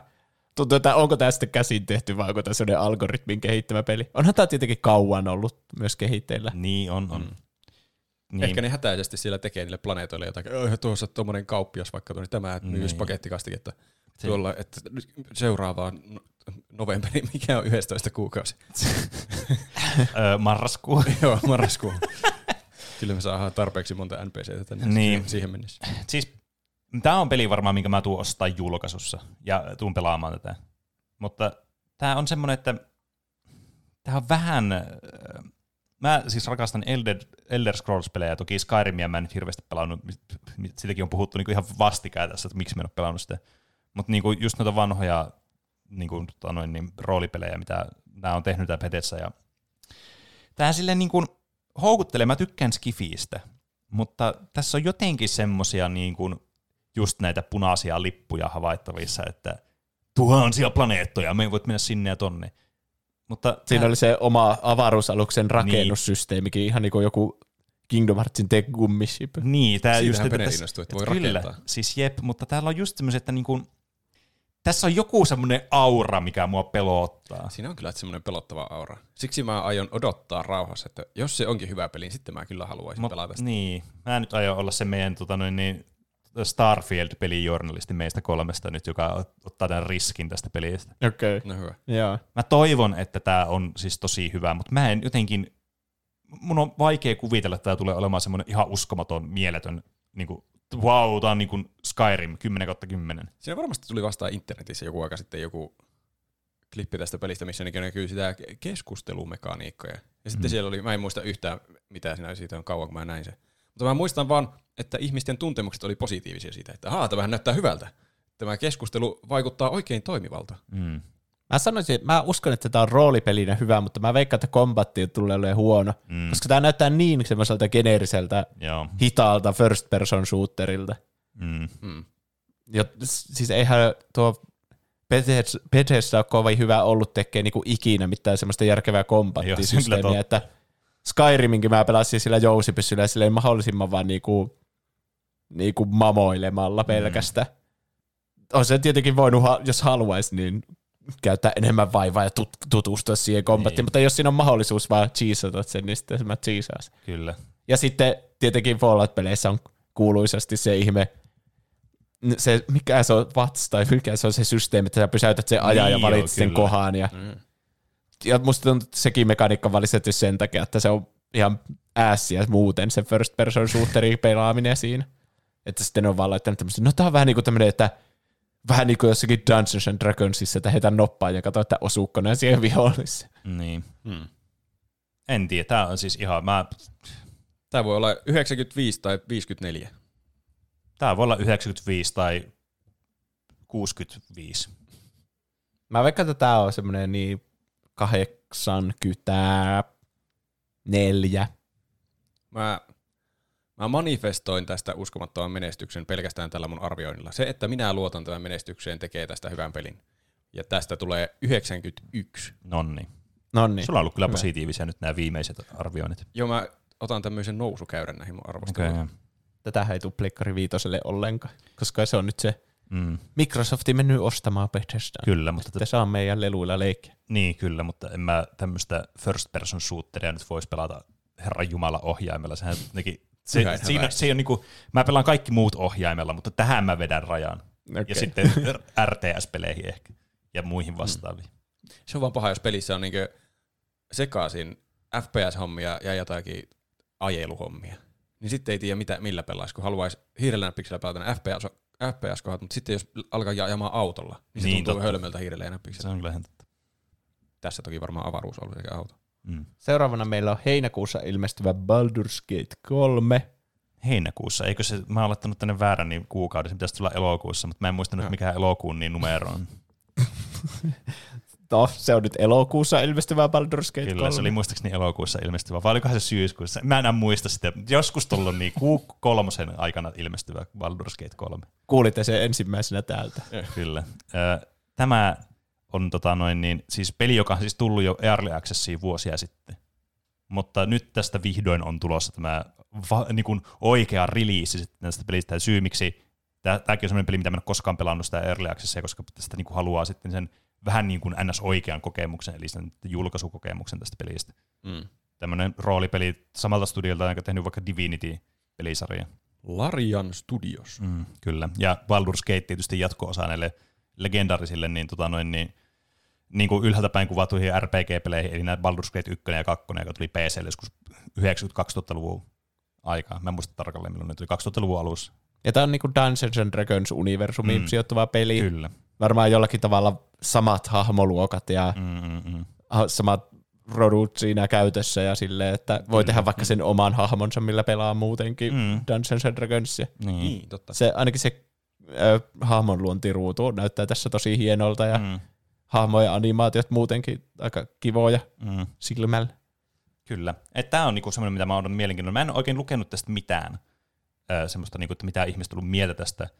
Myös johtuen siitä, että koska tämä ei nyt ole varsinaisesti vielä ilmestynyt, että tämähän voi muuttua, taas voinut muuttaa tässä viimeisen parin vuoden aikana ihan todella radikaalisti tämä peli.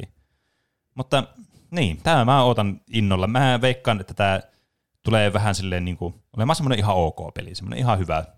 Et mä veikkaan, että tämä on semmoista jotain 80, 78, jotain siltä väliltä. Mä ehkä tätä odotan enemmän sivusta katsojan roolissa. Divinity Originalisin 2 on ollut kyllä mahtava peli. Muita näiden pelejä mä en ole pelannut, mutta jos tää on yhtä hyvä kuin se, tai mä kuulen, että tää on yhtä hyvä kuin se, tai jopa parempi, niin ehkä mä sitten koitan tätä. Näissä on vaan paha. Tässä jo tuossa Starfieldissä mulla on semmoinen olo, että näihin sitten, jos tämmöisen aloittaa, niin sitten pitäisi satoja tunteja pelata. Niin. Että sen saisi pelattua joskus. Ja mä en tiedä, onko mun pelilistalla tilaa kuinka monelle tämmöiselle pelille mun elämässä. Niin. Tää on jää nähtäväksi. Tää on vähän tämmönen niinku, tässä nyt vähän ehkä latistaa sitä, että tää on ollut Early Accessissa pitkään tää peli. No alkuperäiset Baldur's Gate 1 ja 2 tuli vuonna 1998 ja 2000. Ne on kyllä ihan sikahyviä arvosteltuja, näköjään, että 91 ja 95. Joo, siis ne on kyllä ihan legendaarisia pelejä. Mutta mä sanoisin, että tämä on semmoinen 88. Se on aika hyvä jo. Tai se on kyllä hyvä. Aika hyvä arvo. Mä sanon myös 88. Se kuulostaa täysin oikealta. Tästä lähtee sä sanoa ennen mua. Niin. Tämä on ensimmäinen kerta, kun mä oon sanonut sama. Eikä oo. Mitä? Vai onko? Ainakin mun laskujen mukaan. Sä oot niitä kirjannut ylös sinne, etkö vaan? En. En mä ole itse asiassa enää varma. Sitten meillä on täällä Crash Team Rumble, joka julkaistiin siinä Game Awardsissa. Tämä on se, mistä me kukaan ei saatu oikein kiinni, mikä peli tämä on. Jos tämä on vaan MOBA, niin tämä tulee olemaan suuri pettymys. Mä veikkaan. Tämä ei ole kyllä mun odotetuimpien pelien listalla. Tää siis, mä odotan tätä, mä haluan nähdä, että millainen tämä on. Mä odotan tätä mielenkiinnolla pelkästään siitä, että mikä tämä peli on. Mitä tässä tehdään? Mua häiritsee yli kaiken, että mä en ymmärrä, mikä tämä on tämä peli. Tässä nyt mä niin menen sinne mun skaalaan alapäähän. No. Tää on niin semmoisella keltaisella arvosanalla. Keltainen arvosana. Kyllä. Eli joku 70 jotain. Niin. No siis mä veikkaan, että tää on niinku tämmönen Activisionin, että tehdäänpä mobaa nyt näillä tutuilla hahmoilla. Niin. Ei se nyt voi olla mikään 40, joku ihan paska. No, että se on semmoinen niinku 67. Eli siis realistisesti ihan paska. Mutta entä jos se ei ole mobaa? Jos se on joku enemmän semmoinen partypelityyppinen. Niin, siis tämä on nyt se suuri kysymys, koska tästä ei nyt tullut ihan ilmi, että onko tää niinku moba vai ei. Jos tämä on, niin mä veikkaan, että tämä tulee olemaan 62. Jos tämä ei tule, niin tämä on ehkä 72. Että ei nyt mikään hirveä iso, mutta siis kuitenkin sille, että merkittävästi parempi. Wikipedia sanoo, että sen genre on multiplayer online battle arena. Nonni, voi ei. Ai, eli moba. Mä veikkaan, että tämä tulee olemaan pettymys kaikille. Mä sanon 67. 62. Nonni. Sitten täällä on semmoinen kuin Forte King 2. Kyllä. Tämä on ihan jännä. Mä oon Forte Kingia pelannut. Se on ollut kyllä hauskaa semmoinen low effort peli, mutta kuitenkin hauska peli, vaikka onkin low effort peli. Se on kyllä tosi, ja se on myös mukava, kun tämä on tämmöinen niin moniin pelattava, yhdestä kolmeen pelaajaa voi pelata tätä. Hyvin inklusiivinen. Mullakin oli semmoisen kaverin kanssa yritettiin etsiä peliä, kun sillä oli semmoinen aivan peruna läppärikone, että mitä me voidaan pelata yhdessä. Niin tässä oli loistava vaihtoehto Forte King kyllä. Se oli, piti kyllä mielenkiintoa yllä, vaikka oli sillain niinkö mekaniikoiltaan yksinkertainen, mutta sai kuitenkin miettiä ja semmoisia roguelike-maisia päätöksiä. Niin, tämä on tämmöinen roguelike-roolipeli, jossa tehdään tämmöinen lyhyt kampanja vetää. Okay. Ihan mielenkiintoinen. En tiedä, kuinka mullistava voi tulla niin jatko-osasta tuolle. Saa nähdä, onko ne keksinyt jotakin uusia asioita. Mä en tiedä, miten sitä voi niin uudistaa muuta kuin että uudenlaisia itemeitä tai jotakin vastaavaa. Mutta saa nähdä. Niin. Mä veikkaan, että tämä tulee olemaan semmoista 75, että ei ehkä enää niin semmoista hienoa semmoista faktoria, joka tämä ensimmäinen peli, kun tämä ilmestyy. Mutta kuitenkin sille, että tämä on hyvää samaa uudestaan. Niin. Hyvää samaa peliä lisää. Hyvää samaa uudestaan munkin arvosana. Mä sanon 79. Täysin sama kuin se alkuperäinen. Joo, sama. Joo, en tiedä tästä pelistä mitään. Muuta kuin, että se tulee olemaan ilmeisesti sama kuin edellinen. Niin. Hollow Knight Silksong, tämä on meidän niinku tämmönen meemi on, että sitä mukaan odotetaan joka vuosi. Niin se ei koskaan tule. Niin. Miksi et saa vaan suosiolla jätä sitä pois tästä? Mä tulin itse asiassa kertomaan teille tämmöisen ilmoituksen, että jos se tänä vuonna ei tule, niin se ei tule enää tulemaan tälle listalle. Okei, tää on nyt se viimeinen kerran. Koska tämä nyt on se, jolloin mä viimeisen kerran uskon, että se on tulossa tänä vuonna. Sen jälkeen mä en enää usko, mä en tiedä milloin se on tulossa. Se ei varmaan tule ikinä. Mutta sehän on todennäköisempää, että se tulee ensi vuonna kuin tänä vuonna. Se on itse asiassa todennäköisesti tulee tänä vuonna, koska tää oli jotenkin liittyy johonkin siihen Xbox Game Passiin. Ei vaan, että jos se ei ilmesty tänä vuonna, niin sehän on sitten todennäköisesti tulee ensi vuonna. Niin sitten se on samalla, että seuraavallakin listalla. Tässä on loputon kierre. Ei, lopeta. Mutta tää jotenkin, mä enää muista miten tää meni. Kesällä jotenkin tuli jotain Xbox, jotain Battle Pass, Game Pass juttuja. Jotain, että sä oot tämmöisiä pelejä, ja sitten siinä oli, tää Hollow Knight Silksongista oli jotain juttua. Eli nyt kun Microsoft on sanonut, että se tulee, niin se on jotenkin vakuuttavampaa kuin että tää itse pelin tekijä sanoo, että se tulee. Se ei ole yhtään vakuuttava, Team Cherry sanoo mitään. Okei. Ja se tulee tänä kesänä, tai se ei tule ikinä tää peli. Oh no. Pahoittelut kaikille. Jotka on oottanut tätä hullun kauan. Niin. Teki tämmöisen ultimaattomin. Se ei ole just näin. Ei, me olisi julkaistu se syksyllä. Ja mä veikkaan, että tämä arvosana tulee olemaan vuoden lopuksi TBD. Ehkä, todennäköisesti. Se on hyvin mahdollista. Mutta mä veikkaan, että tämä tulee olemaan, jos tämä ilmestyy, niin tämä tulee olemaan semmoista niinku indie-peliä, tämmöistä niinku timanttia. Tämä on joku lähempänä 90. Mä en tiedä, pääseekö ihan 90 asti, mutta joku 88. Mä oon negatiivisempi, 87. No oho. Oliko alkuperäisellä Hollow Knightilla arvossa? Silloin on joku 87 tai 90 tai siltä väliltä. Niin, Switch-versio on 90 ja PC-versio 2. Mä en ymmärrä näitä versioiden väliä. No mä sanon 85. Se on vähän heikompi kuin alkuperäinen. Siinä ei ole enää sitä samaa uutuuden viehätystä. Q2 tulee The Lord of the Rings Return to Moria. Onko tää nyt se, missä se klonkku näytti jotenkin todella oudolta ja kuulosti todella oudolta? Ei kun klonkusta on omaa peliä. Ei kun se on joku omaa peliä. Joku klonkku deluxe peli. Mikä? Tämä joku ihan oma. Mä en muista mikä tämä enää oli. Kuka teistä on listannut tämän? Mä laitoin tämän ja oikein googletin mikä se on, mutta mä oon unohtanut sen. Hetki. Tämä ei ainakaan mun vuoden odotetun. Ei. Mä kuulen tästä ekaa kertaa. Ja kun yrittää googlettaa Return, niin sitten heti tulee tietenkin Return of the King. Niin. Se kestää ikuisuus, tämä googletaan mikä tämä on. Tää kuulostaa tämmöisiä feikkipeliä, joka on joku verovähennys. Kuulostaa kyllä ihan verovähennyspeliltä. Tehty jollakin. Jännä ilmestys. Mä todennäköisesti en tule ikinä pelaamaan tätä, mutta tää oli hassun kuuloinen. The only survival crafting video game set in the fourth age of Middle Earth. The iconic fantasy world created by J.R.R. Tolkien. Okei, no niin. Summoned to the Misty Mountains by Lord Gimli Lockbearer. Survival crafting video game. Survival crafting. Siis tää, niin, nyt mä muistan miksi tämä oli jännän kuuloinen. Tää kuulosti ihan Deep Rock Galacticilta, mutta kääpiöillä niin tuolla Lord of the Rings-maailmassa. Okay. No nyt on kyllä, siis kieltämättä nyt kun sä kerroit tommosen elevator pitchin, niin tää on heti paljon kiinnostavampi. Hmm. Tässä jotenkin pitää mainata orea ja jeveleitä kavereitten kanssa yhdessä ja taistella vihollisia vastaan, mikä kuulostaa ihan Deep Rock Galacticilta. Joo, kieltämättä kyllä. Paras peli ikinä, mä veikkaan tätä on sellainen 55.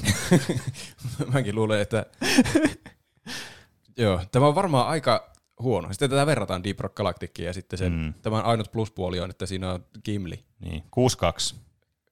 6-5. Tämä on sen verran hyvä. Seuraavaksi tulee taas Game of the Year Contender täällä. Niin, Party Animals, josta me puhuttiin kanssa siinä Game Awards-jaksossa. Mä en välitä, mikä tämän metaskore tulee olemaan, mutta mä haluan tämän siitä huolimatta. Se vaikutti kyllä tosi hauskalta. Niin, eli tää on sen peli, mikä on vähän niin kuin Gang Beasts, mutta tehtynä paljon paremman näköisesti, monipuolisemmin ja viimeistellymmin, ja tässä on eläimiä. Kyllä. Mm. Siis tämä on vaan niinku kaikin puolin parempi kuin Gang Beasts. Mahtavan näköisiä hahmoja. Vaikka Gang Beastistäkin on riittänyt paljon viihdettä vuosien varrella. Mutta mietin, kun tulee vielä enhancedty semmoinen, niin sehän on todella paljon, niin sehän on niinku vuosikymmeniksi viihdettä. Mm. Niin, jep. Kaikki saunaillat, tekeminen on turvattu. Kyllä, on. Mä annan tälle arvosanaksi 6-9, nice. Tämä on kyllä paha, ei tämmöiset pelit ikinä saa mitään 80. Tää saa aina huonot arvostelut tai jotkut semmoiset kädenlämpöiset arvostelut, niin. Mutta kyllä tää oikeasti tulee olemaan tosi hyvä. Niin, kyllä. Mä annan vaan saman, mikä on tuolla Humanfall Flatille ja kutsun sitä päiväksi. Okei. Okay. Mä annan 72. Nice. Hei, Humanfall Flat on saanut ihan, no mä nostan sitä ylöspäin. Kyllä tää saa 80. Mitä, paljonko Humanfall Flatilla? Riippuu versiosta. Maksimissaan 73. Ah, okay. PC-versio on esimerkiksi 70 ja Switch-versio 65. Tuo kuulosti tuossa, mä annan vähän isomman, että sillä on joku 85 sille Humanfall Flatille. Tai sentään. Mm. No mä annan 80 tälle Party Animalsille. Oho. Sitten meillä on vielä pari peliä tässä listalla. Risk of Rain Returns. Kyllä, eli tämmöinen vanha roguelike-klassikko, kun Risk of Rainista tulee tämmöinen remasteroitu kautta enhancedty versio, missä tulee lisää sisältöä ja samalla tavalla kuin Risk of Rain 1, eli tämmöinen sivulta päin kuvattu, toisin kuin Risk of Rain 2, joka oli kolmannen persoonan. Sitä kakkosta mä oon vähän testannut, mutta ykköstä en ole kyllä ikinä. Ykkönen on aivan, siis kyllä kuuluu niin kuin luokkaan niin kuin legendaarisia näitä moderneja roguelikeja, okay. India roguelikeja. Todella hyvä peli ja todella niin kuin semmoinen, siis semmoista tosi nopeatempoista actionia ja tosi mukava kanssa, kun tätä voi pelata moniin peliin kavereiden kanssa. Niin tää on kyllä semmoinen peli, mitä mä odotan ja tässä oli semmoinen haastattelu, mitä mä luin tästä, että ei ole vielä varsinaista ilmestymispäivää, mutta voitte ehkä pohtia, että Risk of Rainin 10 vuoden niin kuin anniversary on tulossa 8.11. Ja näistähän yleensä voi päätellä, että se tulee juuri silloin se peli ulos. Niin, kyllä, eli tuossa on vähän tommoinen, niin kuin, se vähän niin kuin antoi osviittaa nämä pelin tuotteet, että hei, tässä olisi ehkä, tämä voisi tulla tälleen niin kuin anniversary-päivänä sitä. Okei. Okay. Hmm. Ihan mielenkiintoinen kyllä. En tiedä edes, että tämmöinen tulossa pitää laittaa johonkin listalle. Joo, mä luin tästä tänään. Ja mä veikkaan, että tää tulee saman hituisen paremmin kuin alkuperäinen Risk of Rain, eli tää tulee samaan 82. Mä vastaan samaan kuin minkä Roope vastaa. Okei. 84. Tämä on mahtava peli. Okei. Okay. Mennään sille. Sä et ole selvästi halunnut sanoa 84. Sä olit liian positiivinen tästä. Ai. Mutta mä en tiedä tästä mitään. Voi olla hyvä. Viimeinen listalla on Lies of P, jonka mä lisäsin tänne. Eli Pinocchio Souls-like peli. Aivan siis hirveä nimi tämä Lies of P. Mä varmaan valittanut tästä aikaisemminkin. Siis tuossa tauon jälkeen meillä tulee semmoinen niinku elokuva, josta näkee selvästi, että nyt on niinku joku copyrightti mennyt vanhaksi. Mutta musta tuntuu, että Pinokkiolla on mennyt copyrightti vanhaksi, kun tänä vuonna tuli niin monta semmoista outoa paskaa Pinokkio-elokuvaa. Mm. Ja sitten nyt tulee vielä Pinokkio-peliikin. Niin. No joo. Jossa sä pelaat jollakin vitsin robotti Pinokkiolla, jonka pitää tappaa muita robotteja siellä, että se pääsee Gebetton luo. Ja se on niinku, näyttää joltakin Bloodbornelta, semmoiselta Victoriaa ajan joltakin. Mutta sitten siinä on jotain skifi-elementtejä siellä seassa, jotain semmoisia just isoja robottivihollisia ja muuta. Niin. Tää on siis, mä veikkaan, tai siis kun mä en ole ikinä ollut oikein vakuuttunut näistä niin kuin peleistä, jotka yrittää tosi paljon mimikoida näitä From Softwarein pelejä. Niin, tuskin ne kärsii hirveänä siitä vertailusta. Niin varmasti. Kärsiikin. No joo. Se on ihan totta. Että niin kuin tää on vähän tämmönen, että mä jotenkin en tuu uskomaan, että tää niin kun saa mitään ihan hirveän niin kun valoisaa. Tai en mä tiedä. Sitten, onhan nää niin standalone peleinä varmasti hyviä. Joku niin, mä yritän miettiä tässä samalla, kun mä selitän tätä, niin että joku tommonen Bloodbornen kaltainen peli ilmestyi tänä vuonna, joku tämmönen indie-peli, mutta se oli tosi lyhyt. Ihan esteettisesti miellyttävän näköinen, mutta kuitenkin jäi vähän niin kuin kaipaamaan lisää. Ja varmasti ihan hyvä peli siis itsenään. Mutta tämä vertailu on vaan liian kovaa näillä, kun nämä niinku oikeasti, siis teettekö tämmöiset pelit, niin ne niinku kylpee siinä, että tämä on nyt tämmöinen Bloodborne, mutta tämmöisellä tyylillä. Mm. Tai tämä on nyt niinku Souls-peli, mutta tällainen tyyli. Niin se on niinku, ne välittömästi pistää itsensä tuommoiseen umpikujaan. Niin, ihmiset toivoo Bloodbornesta jotain remakeä. Niin. Tai semmoista 60 fps-versiota niin, tai jotain siis tietokoneversiota. Ja sitten ne saa tämän Pinocchio-peliä, ne on silleen, ei tää on niin hyvä niin, kuitenkin. Kyllä. Mm. Mä luulen, että tää on ovella ratsastus Pinokkiolla ja Bloodbornella. Niin, tämä on tehty pelkästään rahan takia. Niin. Ja se, että tässä on Pinocchio, tämä saa paljon julkisuutta, ja se, että tämä muistuttaa Bloodbornea, niin sitten kaikki ostaa tämä, että olisikohan tämä hyvä peli. Mutta tämä onkin ihan perseestä oikeasti. Sitten kun kaikki pelaa tätä, tämä ei toimi ollenkaan. Tämä saa arvosanaksi 48.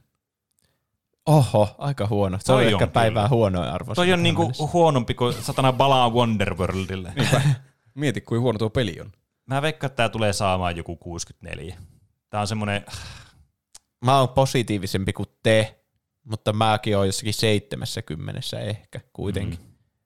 78. Mutta tällä tulee olla semmonen oma fanijoukkonsa, jotka sanoo, että älkää dissatko sitä, se on oikeasti ihan hyvä. Niin. Siis, se vaan kärsii vertailusta, niin kuin Pene sanoi. Niin, siis sä laitat vertailemaan näitä From Softwarein pelejä, niin joku huono jo sanoi joku 86, joku Dark Souls Remastered. Niin. Siinä niin kuin aika kova niin kuin asteikko, mihin niin kuin automaattisesti niin kuin joutuu asettamaan itse asiassa tekemään niin kuin tuommoista kloonia tuosta. Toki aika voi näyttää, että jossakin vaiheessa me ajatellaan näitä niin kuin Metroidvanioita, että se ei ole niin semmoinen, vertailu ei ole niin niissä niin kuin alkuperäisissä peleissä. Mutta tällä hetkellä se ainakin on, koska näitä tulee kuitenkin lisää näitä From Softwarein tekemiä pelejä, joilla on tämmöinen samantyylinen tämä pelimekaniikka kuin näissä Souls-likeissa on. Niin. Et, saa nähdä. Mutta siinä oli kaikki elokuvat, mitä me kaikki pelit, mitä me otetaan. Kyllä, kaikki elokuvat oli siinä. Pinocchio, the movie. The game. Kyllä. Mutta jatketaan sitten tauon jälkeen elokuvilla ja sarjoilla, mitä me odotetaan vuodelta 2023.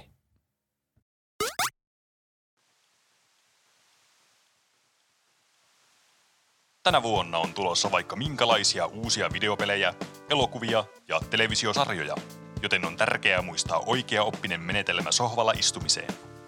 Sohvalla istuessa oleellista on muistaa, että se tapahtuu aina samassa asennossa, jolloin riski epämiellyttäville venähdyksille ja puutumille vähenee. Tämä on helppo ja jokaiselle sopiva perusohje sohvalla istumiseen. Kuuntelettehan ohjeen läpi kokonaisuudessaan ennen kuin yritätte sohvalla istumista itse. Aivan ensimmäiseksi seisoma-asennossa kääntäkää kehonne niin, että näette istuimen edessänne. Huomatkaa, että tämän ohjeen mukaisesti istuimen ollessa sohva, teillä on hieman liikkumavaraa kehonne suunnan määrittämisessä. Tärkeää on pitää huoli, että asetutte seisomaan niin, että näette sohvan edestä päin. Tämän voitte tarkistaa niin, että sohvan vieressä seisoessanne kumarrutte ja ojennatte kätenne sohvaa kohti. Jos voitte vaivatta koskettaa sohvan selkänojaa, olette väärällä puolella. Väärältä puolta istumisen yrittäminen voi olla vaarallista ja johtaa jopa loukkaantumiseen.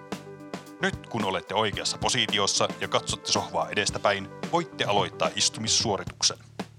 Tasajalka-asennosta liikauttakaa hiljalleen vasen jalkanne sohvan alareunan viereen oikean jalan etupuolelta.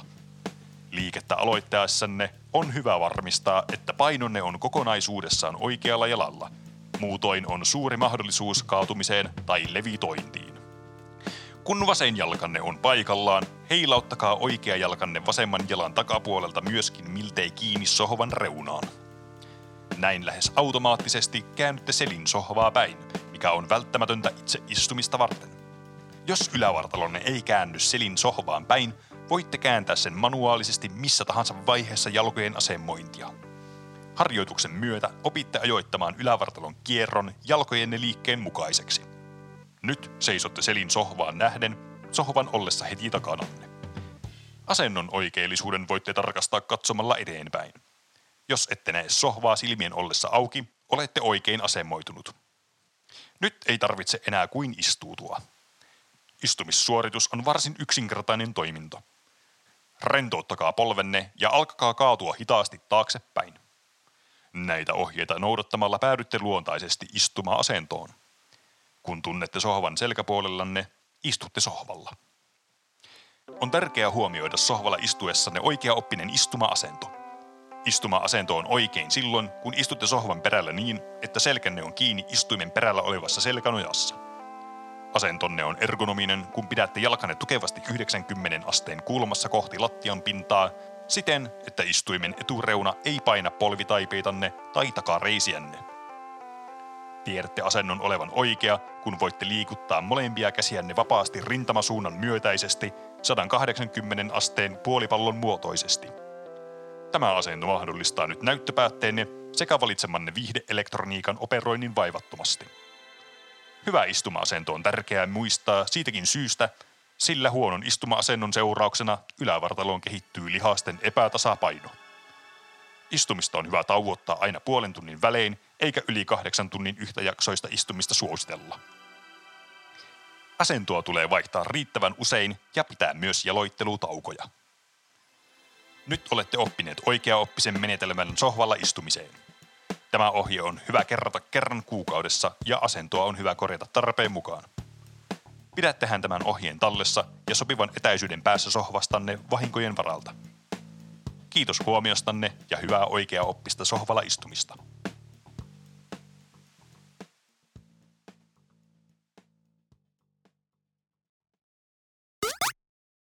Hohoi! Hohoi! Hohoi! Täällä on kaikki taas studion ääressä, studiomikrofonin ääressä, kun meillä on vielä elokuvia ja sarjoja tähän jaksoon käytävänä läpi, on kyllä, jota me odotetaan eniten tältä vuodelta. Jännittää meitä kaikkia tasapuolisesti. Kyllä. Mä sanoisin, että tässä on, ne metascoret on vähän turhia tässä, koska mä en elokuvilta niitä katso edes ikinä. Mulla on tosi huono semmoinen käsitys niistä. Ja mä tarkistin juuri paljonko vaikka Everything Everywhere All at Once on saanut, kun sitähän luulisi, että se on niinku semmoinen The Legend of Zelda Breath of the Wild, mutta elokuvaan. Se on vaan 81. Eli se on niinku Pinocchio, Lies of P tason. En noudata mitään logiikkaa. 90. Mä ehkä jotain 85 olisin odottanut sille. Ai. Mutta sitten se on must see tällä tagillä. Vai mitä mieltä olette? No voidaan me antaa semmoinen oma IMDb-veikkaus, niin, että kuinka paljon tämä polttelee meitä. IMDb vai meta, ei kun mikä kritiikki? No siitä se onkin, kun mä en tiedä metascorea niitä suunnille, että kuinka hyviä arvosanoja siellä annetaan. Niin. Mutta IMDb on niinku käyttäjien arvosana. Niin, että se voi olla taas ihan mitä tahansa. Niin, se voi olla jollekin ihan vittu Uganda-elokuvalle joku 9.9. Jos veikataan IMDb-arvosanoja. Veikataan vaan. Käy se mulle. Nää on se hauskaa. Hauska tämmönen minipeli tähän. Aloitetaan heti TV-sarjalla, joka tulee 15. tammikuuta, eli The Last of Us. Hmm. Tämä onkin kiinnostava ilmestys, että nähdään, että minkälainen tämä on. Täällä on varmaan, niin kuin, mä sanoisin, että tästä listasta ehkä semmoinen niin kuin eniten, niin kuin ainakin nyt sarjan osalta semmoista niin kuin odotusta. Niin, tämä on varmaan niin kuin odotetuimpia TV-sarjoja. Yksi ainoista, mikä mulla tulee mieleen TV-sarjoista, että ei vitsi, tämä sarja on tulossa ihan kohta. Mm. Tässä on niin kuin Chernobylin tekijät taustalla, HBO on sarja, vaikka HBO meni boikottiin, mutta se menee ehkä pois boikotista sitten, kun tämä sarja ilmestyy. Tässä on Neil Druckmann mukana, se joka on kirjoittanut sen alkuperäisen Last of Usin. Pedro Pascal. Pedro on Pascal myös. Kyllä. Ja sitten Bella Ramsey on tässä myös. Mm. Ne näyttää sopivan hyvin niihin rooleihin. Mm. Hyvin semmoinen uskollinen tälle alkuperäiselle teokselle. Vähän laajennettuna, varmaan hyvin muutettuna myös TV-sarjan muotoon, mä luulisin. Eihän tämä voi olla kuin hyvä. Niin, kaikki palaset on sille kohdallaan, että tästä tulee tosi hyvä sarja. Mm. Mitä veikkaatte, kuinka lähellä tämä tulee olemaan sitä peliä? Mä veikkaan, että se noudattaa sitä ekaan pelin niinku rakennetta, että se alkaa samalla lailla ja loppuu samalla tavalla. Mm. Mutta sitten siinä välissä voi olla niitä eri sidequesteja, että esim. Siinä oli ne jotkut veljekset ja sitten mitä niille ikinä tapahtuukaan, niin vaikka tommoset, se on varmaan joku yksittäinen jakso esimerkiksi, mutta saattaa olla semmoisia jaksoja, jotka kertoo ihan eri hahmoista, tai siinä alkuperässä ei ollut. Mm. Ja sitten tietenkin semmoiset, mitkä on jonain gameplayinä toteutettu siinä, niin sitten tietenkin on erilaisia, niin kuin vaikka Davidin kohtaaminen. Mulla on ikuisesti kesken se eka peli, ja nyt mä en tiedä, mitä mä teen, kun tää on tulossa tää sarja. Että pitäisikö mun äkkiä koittaa speedrunnata se läpi, koska se on jäänyt mulla kesken. Mä haluaisin vaan kokea sen tarinan siitä, mutta mulla ei ole niin tärkeää niin pelata sitä peliä. Ja mä en tiedä nyt, ootanko mä, että tämä sarja tulee ja katon vaan tämän, niin saan siinä tavallaan sen tarina, vaikka se nyt tietenkään ihan sama asia on. Vai että yritänkö mä pelata äkkiä sen pelin läpi, ja sitten mä tiedän, mitä tässä sarjassa tapahtuu, niin sitten tuo sarja ei ole ehkä yhtä hyvä. Mulla on pelkästään huonoja vaihtoehtoja. Eli yritetään sanoa, että tämä on huonoa tämä sarja. Ei. Mä luulen, että tästä sarjasta tulee tosi hyvä. Mutta mä en tiedä mun omassa elämässä, mitä mä teen.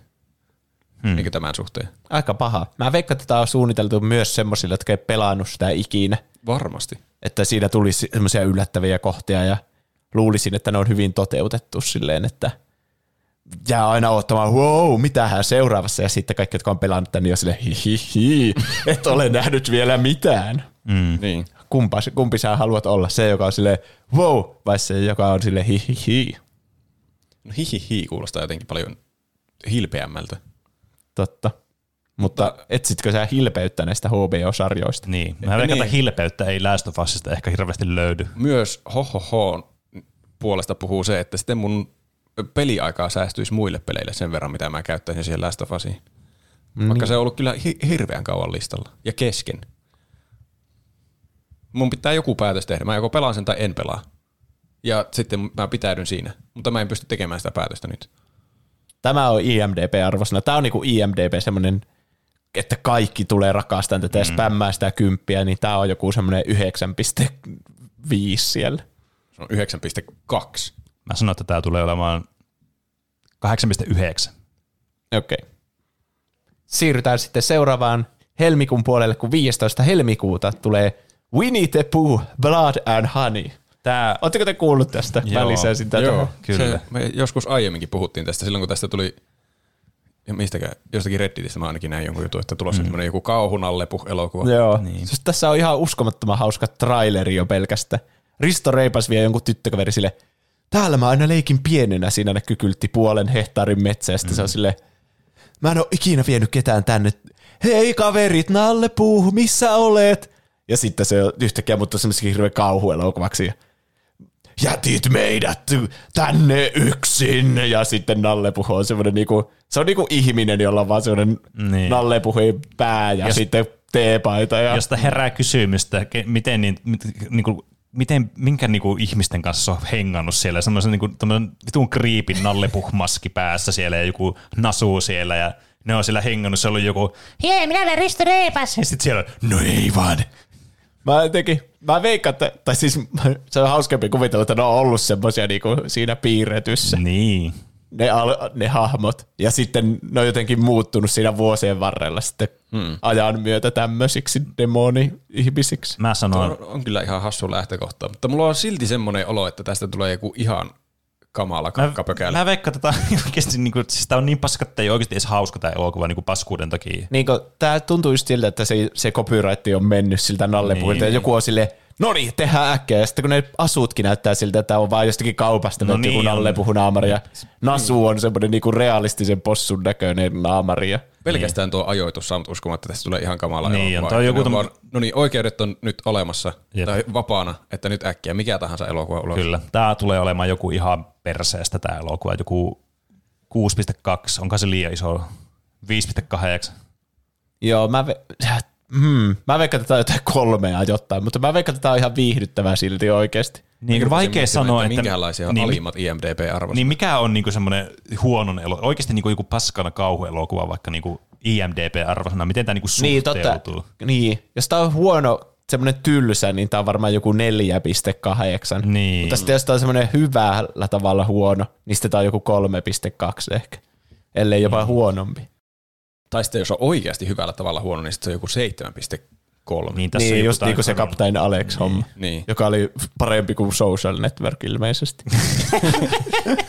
Jos ikuisesti katkera. Mä sanon 4.5. Mä sanon 3.6. Mä sanon, no ehkä munkin pitää mennä siihen 4. Mä pistän 4 vaan. Okei. Joo. Sitten pari päivää myöhemmin 17. helmikuuta tulee Ant-Man and the Wasp, Quantumania. Siis mua ei ole tää, niinku, tää Ant-Man kiinnostanut niinku yhtään. Mä katsoin sen eka Ant-Manin ainakin, ja onhan se muissakin elokuvissa sitten pyörinyt, mutta en mä kyllä hirveänä muista, mitä se on tehnyt. Paul Rudd on hauska tyyppi. Niin, mutta siis, siinä, that's it. Semmosia perus Marvel-elokuvia kai. Mutta se on hävinnyt tässä Marvel-lotossa ja sanonut tämmöisen tylsän supersankarin. Niin, tää on vähän semmonen niinku... Nämä on aina sellaisia geneerisiä Marvel-elokuvia. Semmoisia niinku Ant-Man 1 oli just semmoinen, no niin, otetaan tämä template tästä niin supersankarin ekasta elokuvasta. No niin, tässä kohti se, onpa hauskaa, se muuttui tosi piireksi. Oho, muuttui isoksi. Ja sitten lopputekstit.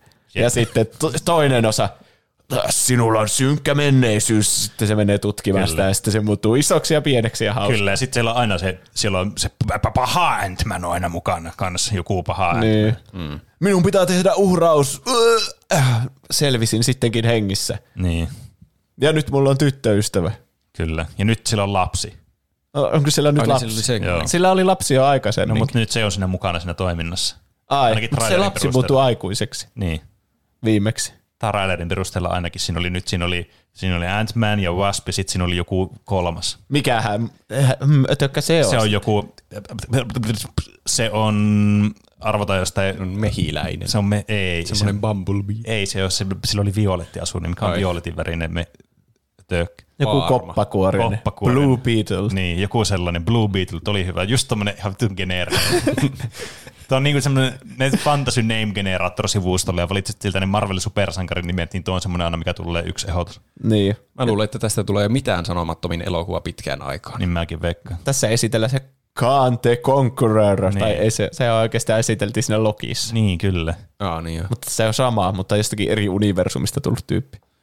Jotenkin kaikki Marvel-ilmestykset tuntuu, että tästä tulee mitään sanomattomin elokuva pitkään aikaan, koska Endgame meni. Siis mikään ei jaksa enää kiinnostaa, tämä on jotenkin vähän surullista. Niin. Mä haluaisin kiinnostaa, mutta mikään ei ole vielä onnistunut siinä. Niin. Totta. Se uusi Thori onnistui kiinnostamaan, mutta sitten sekin oli vähän omituinen elokuva. Niin. Oikeastaan mä sanoisin, että ainut mikä on oikeasti kiinnostanut, niin kuin mitä on nyt viime vuosina katsonut, niin se Loki-sarja oli ainut semmoinen. Se oli kyllä tosi hyvä. Ja WandaVision oli hauska kanssa. Niin, hyvä sarja. No joo.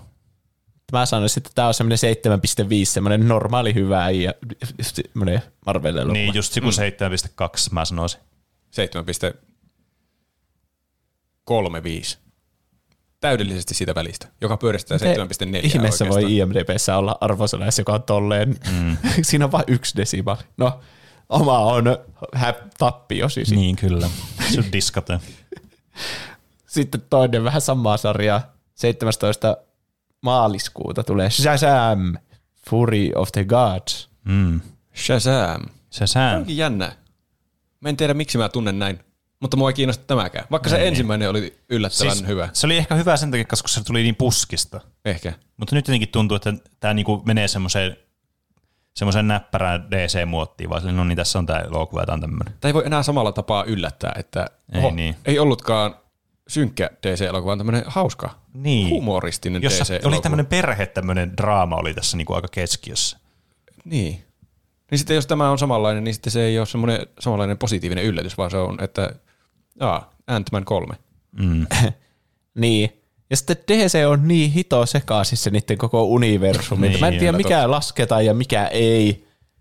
Niin kuin, onko tämä nyt sitä Rockin, sitä universumia, niin, sitä Black Adam-universumia osaa vai ei? Niin, onko se James Gunn aikoo rebootata koko vitsi universumin, niin onko tämä vielä, kuuluuko tämä siihen uuteen, että jääkö tämä edes voimaan vai sitten kun tulee The Flash loppuvuodesta, niin kumoaako se kaiken, mitä tässä tapahtuu? Mm-hmm. Vai onko täällä mitään merkitystä? Että onko tämä on varmaan vaan semmoinen hyvä viihdyttävä standalone-elokuva. Mä veikkaan, että tämä on vaan semmoinen.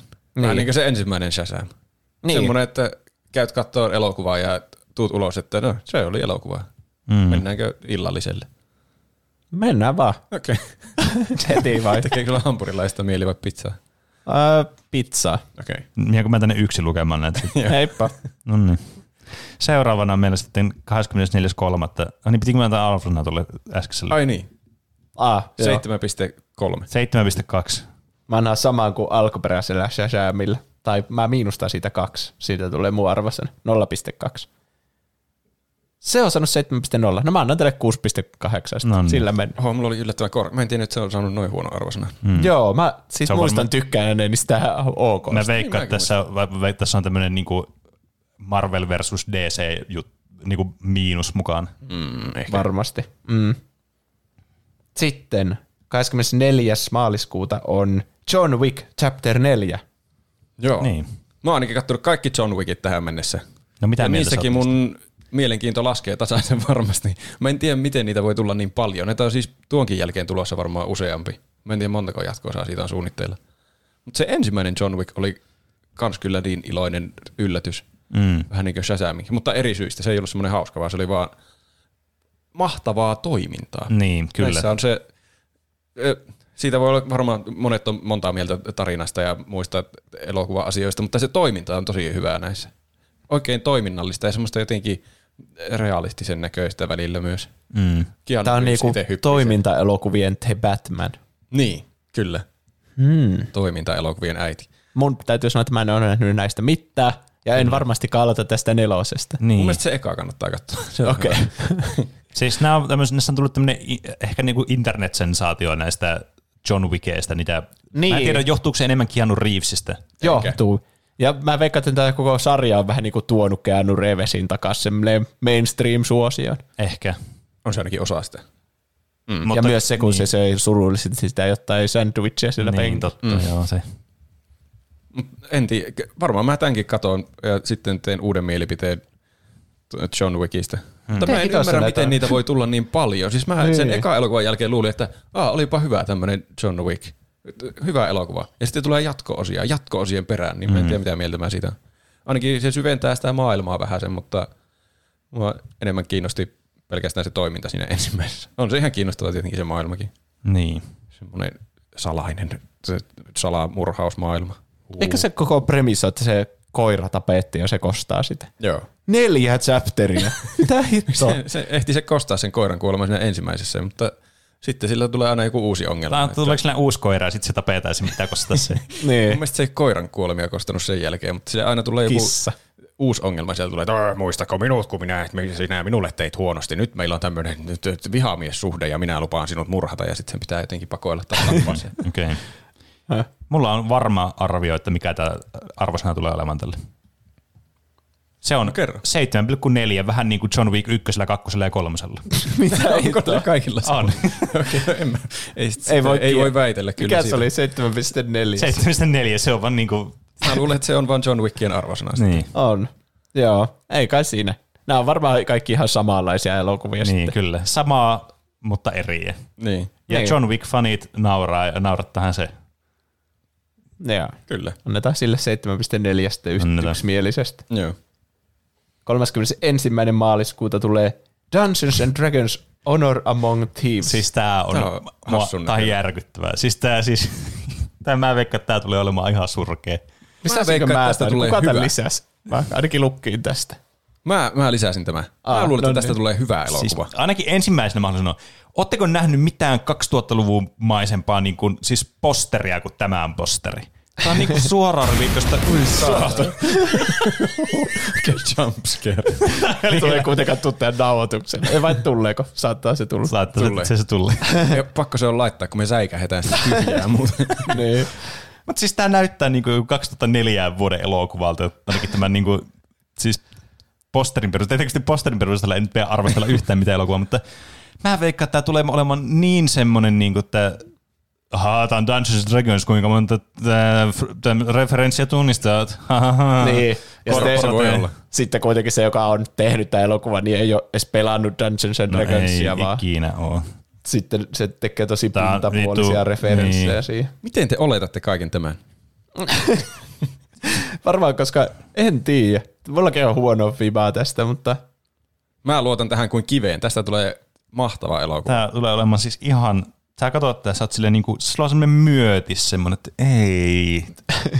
Mä luulen, että tässä on... Tuntuu semmoista, niinku, että sä oot silleen, ei, mitä ne on, niinku, look how they massacred my boy.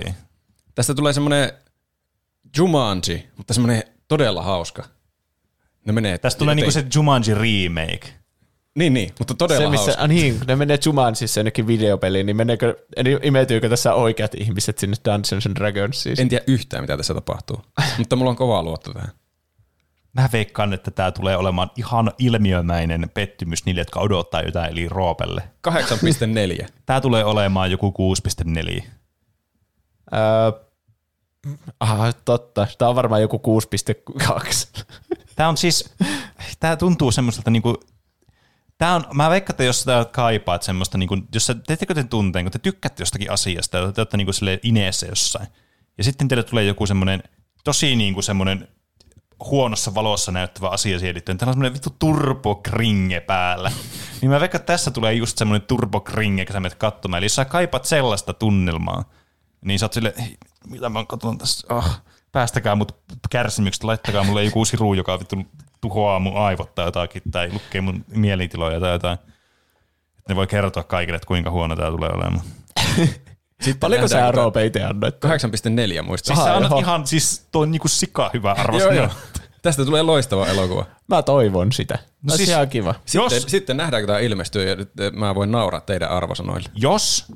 Jos tää on hyvä, niin toki mä oon iloisesti yllättynyt. En mä nyt, siis kyllähän mä nyt mieluusti aina tämmöisestä niinku jostain tämmöistä niinku mielikki-franchiseista tulee kivaa juttu, mutta en mä vaan niinku, mä en vaan näe sitä mitenkään mahdollisena.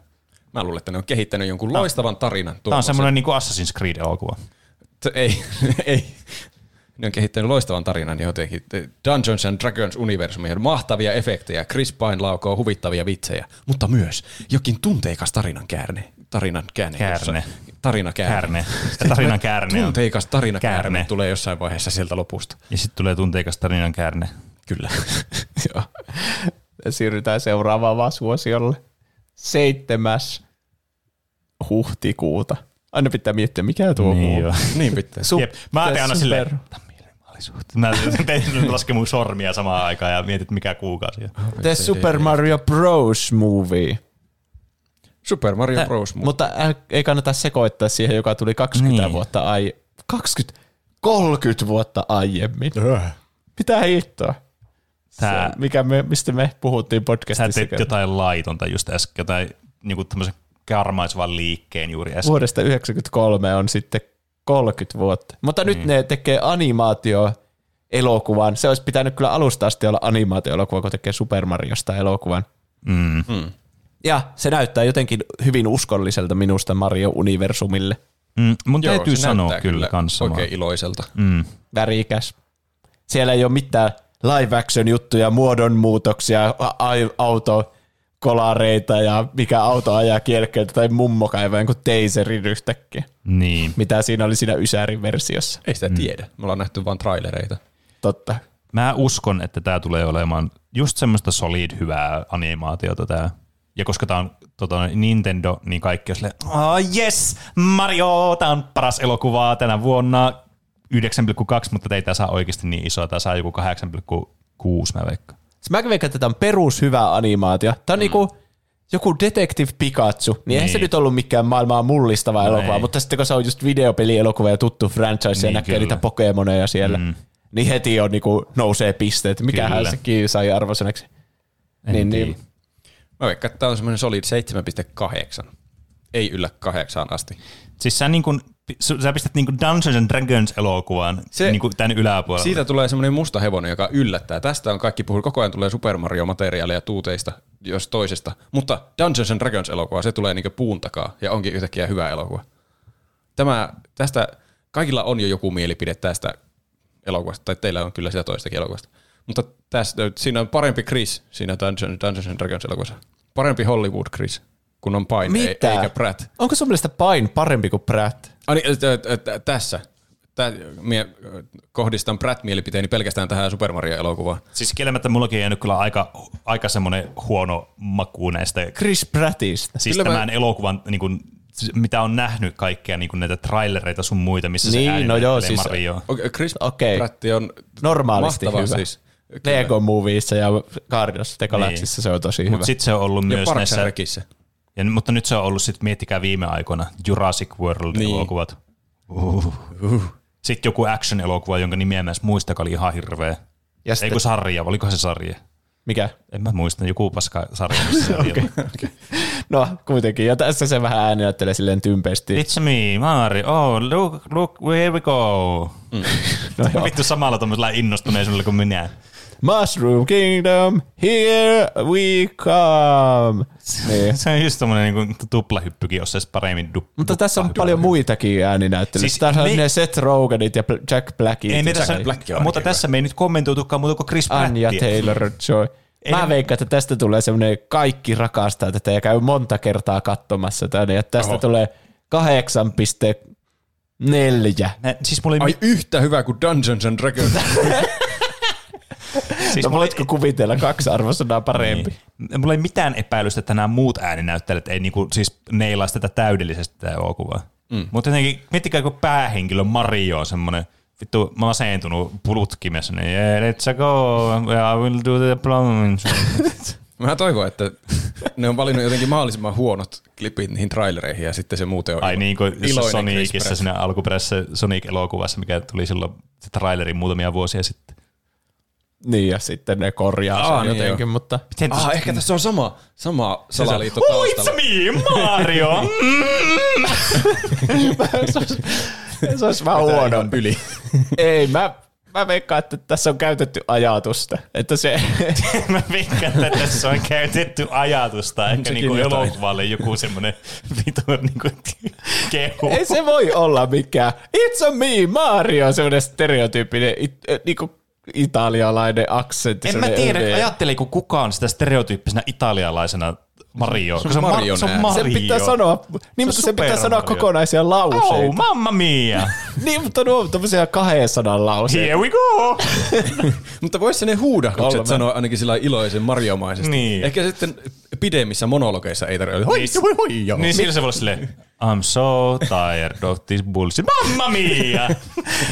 No miten sä sanot Mushroom Kingdom, here we come? Silleen, että sä kuulostat siltä italialaiselta putkimieheltä, mutta innostuneelta myös. Ja silleen, että se ei aiheuta krinkeä ja sit pystyy puhumaan samalla äänellä koko ajan. Monta kriteeriä.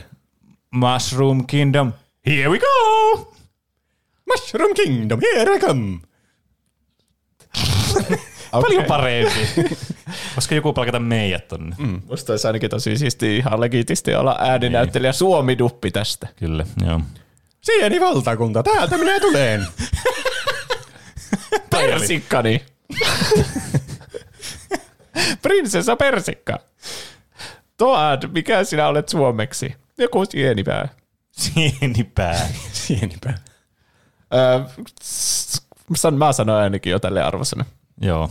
Mä sanon tuossa samaan kuin tuon päivämäärä, kun tuo ilmestyy 7,4, koska mä en muista, mikä se oli se mun alkuperäinen. Musta tuntuu, että mä sanoin jonkun, mutta mä en ole ihan varma. Mä toivon, että mä sanoin jonkun, enkä sano enää uudestaan.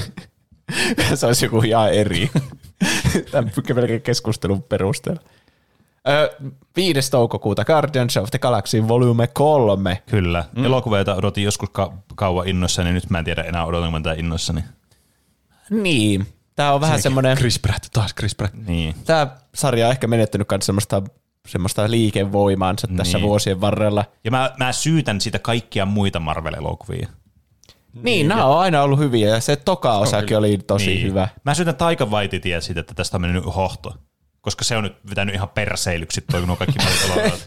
Mutta James Gunn ei ole epäonnistunut kyllä supersankarielokuvassa. No ei, mutta nyt sillä joutuu olemaan ne vitun vuohet siellä mukana. Ai niin, onko ne siellä? Ainakin mä luin sen. Siis mä luin jostakin. Siis ne huutavat vuohet, kun nyt Guardians of the Galaxy on mukaan. Taika Waititi on vaan pilannut kaikkien niin, tulevia. Siis, mä luin tämän. Mä muista, oliko se niinku haastattelu Taika Waititin kanssa. Vai joku tämmöinen huhu. Jos se on huhu, niin sitten tähän ei ole mitään uskomista. Mutta mulla on semmoinen muistikuva, että oli haastattelu, jossa oli sanonut, että se laittoi ne vuohet siihen, ei Ragnarokkiin, kun siis siihen Love and Thunderiin sen takia, että James Gunn joutuu laittamaan siihen Guardians of the Galaxy. Niin sitten tulee semmoinen ihme, semmoinen kiertopalkinto, että se antaa sitten seuraavalle ohjaajalle. Sitten tulee semmoinen russoveljekset, että on silleen vittu mitään näillä. Star Wars jatko-osa, tämmöinen episodi. 7, 8, 9. Niin, joku laittaa vuohet, Taika Waititi laittaa vuohet ja sitten James Gunnin pitää tappaa ne jotenkin. Ja sitten seuraa herättää ne taas henki. Universumissa ei ole enää vuohia jäljellä ollenkaan. Ja sitten Taika Waititi kaivaa jostain taas vuohia. Niin. Täällä oli vuohen DNAta täällä vuorossa. Sitten taas seuraa. Ei, nyt on poistettu kaikki vuohen DNA. Meillä on tämä skanneri, jolla poistettiin. Kyllä. Siis tämähän on todennäköisesti elokuva. Siis mä tuun varmasti katson tämän elokuvissa. Siis koska mä tykkään siis Guardians of the Galaxy 1 on varmaan mun suosikki niinku Marvel-elokuvaa, niinku piste. Toki Endgame ja Infinity War on semmosia, niinku, no oikein Infinity War, eikö siis, niin Infinity War on ehkä ne vielä parempi, niinku, no se on elokuvana parempi, mutta mulla on niinku sweet spot tälle alkuperäiselle. Ja sitten se kakkonenkin oli mun mielestä hyvä. Ei siinä ollut mun mielestä mitään, niinku, eihän se ollut mitenkään erikoinen elokuva, mutta mun mielestä se oli just kiva elokuva. Ja siinä oli David Hasselhoff-biisi oli siinä mukana siinä elokuvassa, se oli hyvä biisi. Ja David Hasselhoff itsekin. Niin, kyllä. Siellä. Sekin vielä. Kukahan julkis tähän laitetaan? Joku Arnold Schwarzenegger varmaan. Niin. Joo. Mutta siis Stallone on varmaan ollut siellä jo. Mä haluan nähdä tänne. Tämä on mun mielestä kiinnostavaa. Mä kyllä mielelläni menen katsomaan tätä. Tämä on kuitenkin mun suosikki poppoa näistä Marvel-tyypeistä, niin tämä on minulle kiinnostavin näistä. Minä haluan nähdä sen. Mä annan tälle samaa arvosanaa kuin mikä tämän ilmestymispäivämäärä on, eli 5,5. Hetkinen. No ei. Ehkä mä annan tälle 7. Tää on just semmoinen. Tällä periaatteessa voisi olla potentiaalia olla semmoinen, tiedättekö, että tämä vähän niin kuin tekee jonkun syvällisemmän niin kuin käännöksen tässä. Että se ehkä, tässä ehkä hitataan semmoisia, niin kuin tulee semmoisia emotions, kun me katsotaan tätä. Teettekö emotional damage, tuleeko tätä katsoa, että tässä tulee jotakin tärkeitä, semmoisia suosikkihahmot vaan kuolee sille, että nyt ne on kuollut.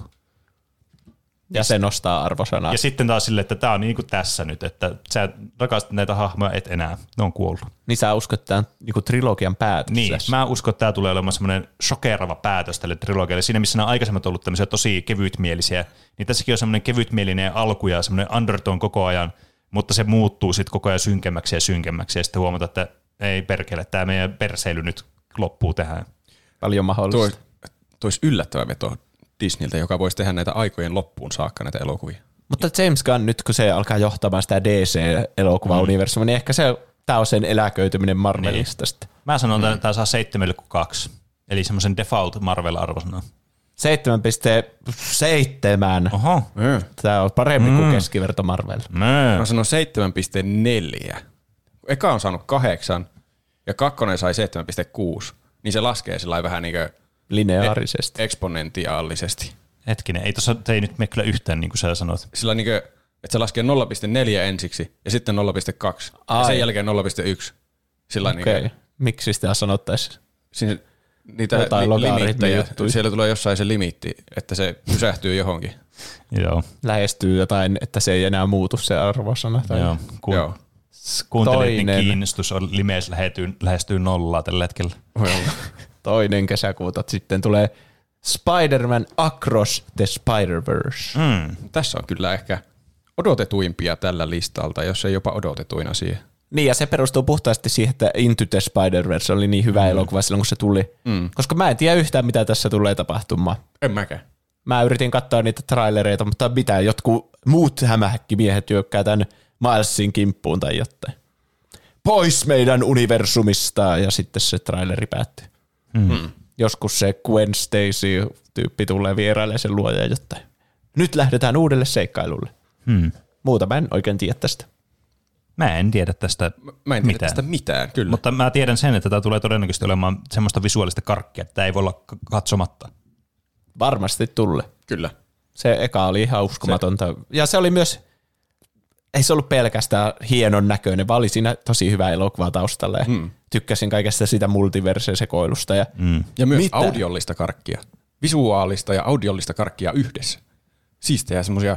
Melkein musiikkivideo-osuuksia siellä tuli jossain vaiheessa. Niin, ei tarvitse ostaa leffaherkkujakka ollenkaan. Niin. Saa sitä karkkia sieltä muutenkin.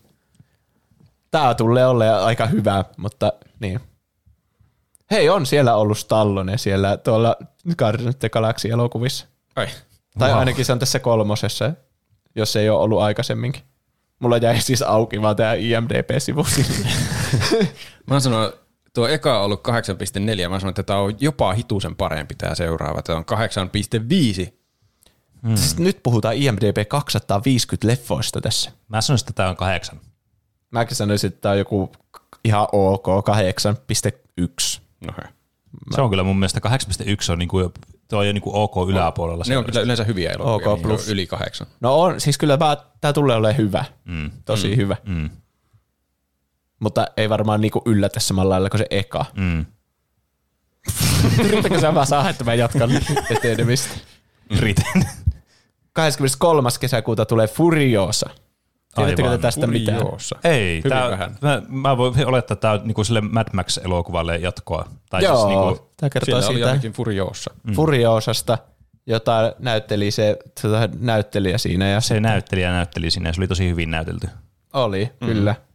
Siinä oli se miesnäyttelijä, joka näytteli siinä, jonka nimeä mä nyt muista, mutta se näytteli myös tosi hyvin, joka näyttelee kaikissa action-elokuvissa. Anja Taylor-Joy näyttelee nyt Furiosa, siinä ei ole sitä alkuperäistä näyttelijää. Ai jaa, siinä näyttelijä, joka näytteli hyvistä, niin näyttelee nyt jossain toisessa elokuvassa, eikä näyttele tässä sitten. Niin, näyttelijä.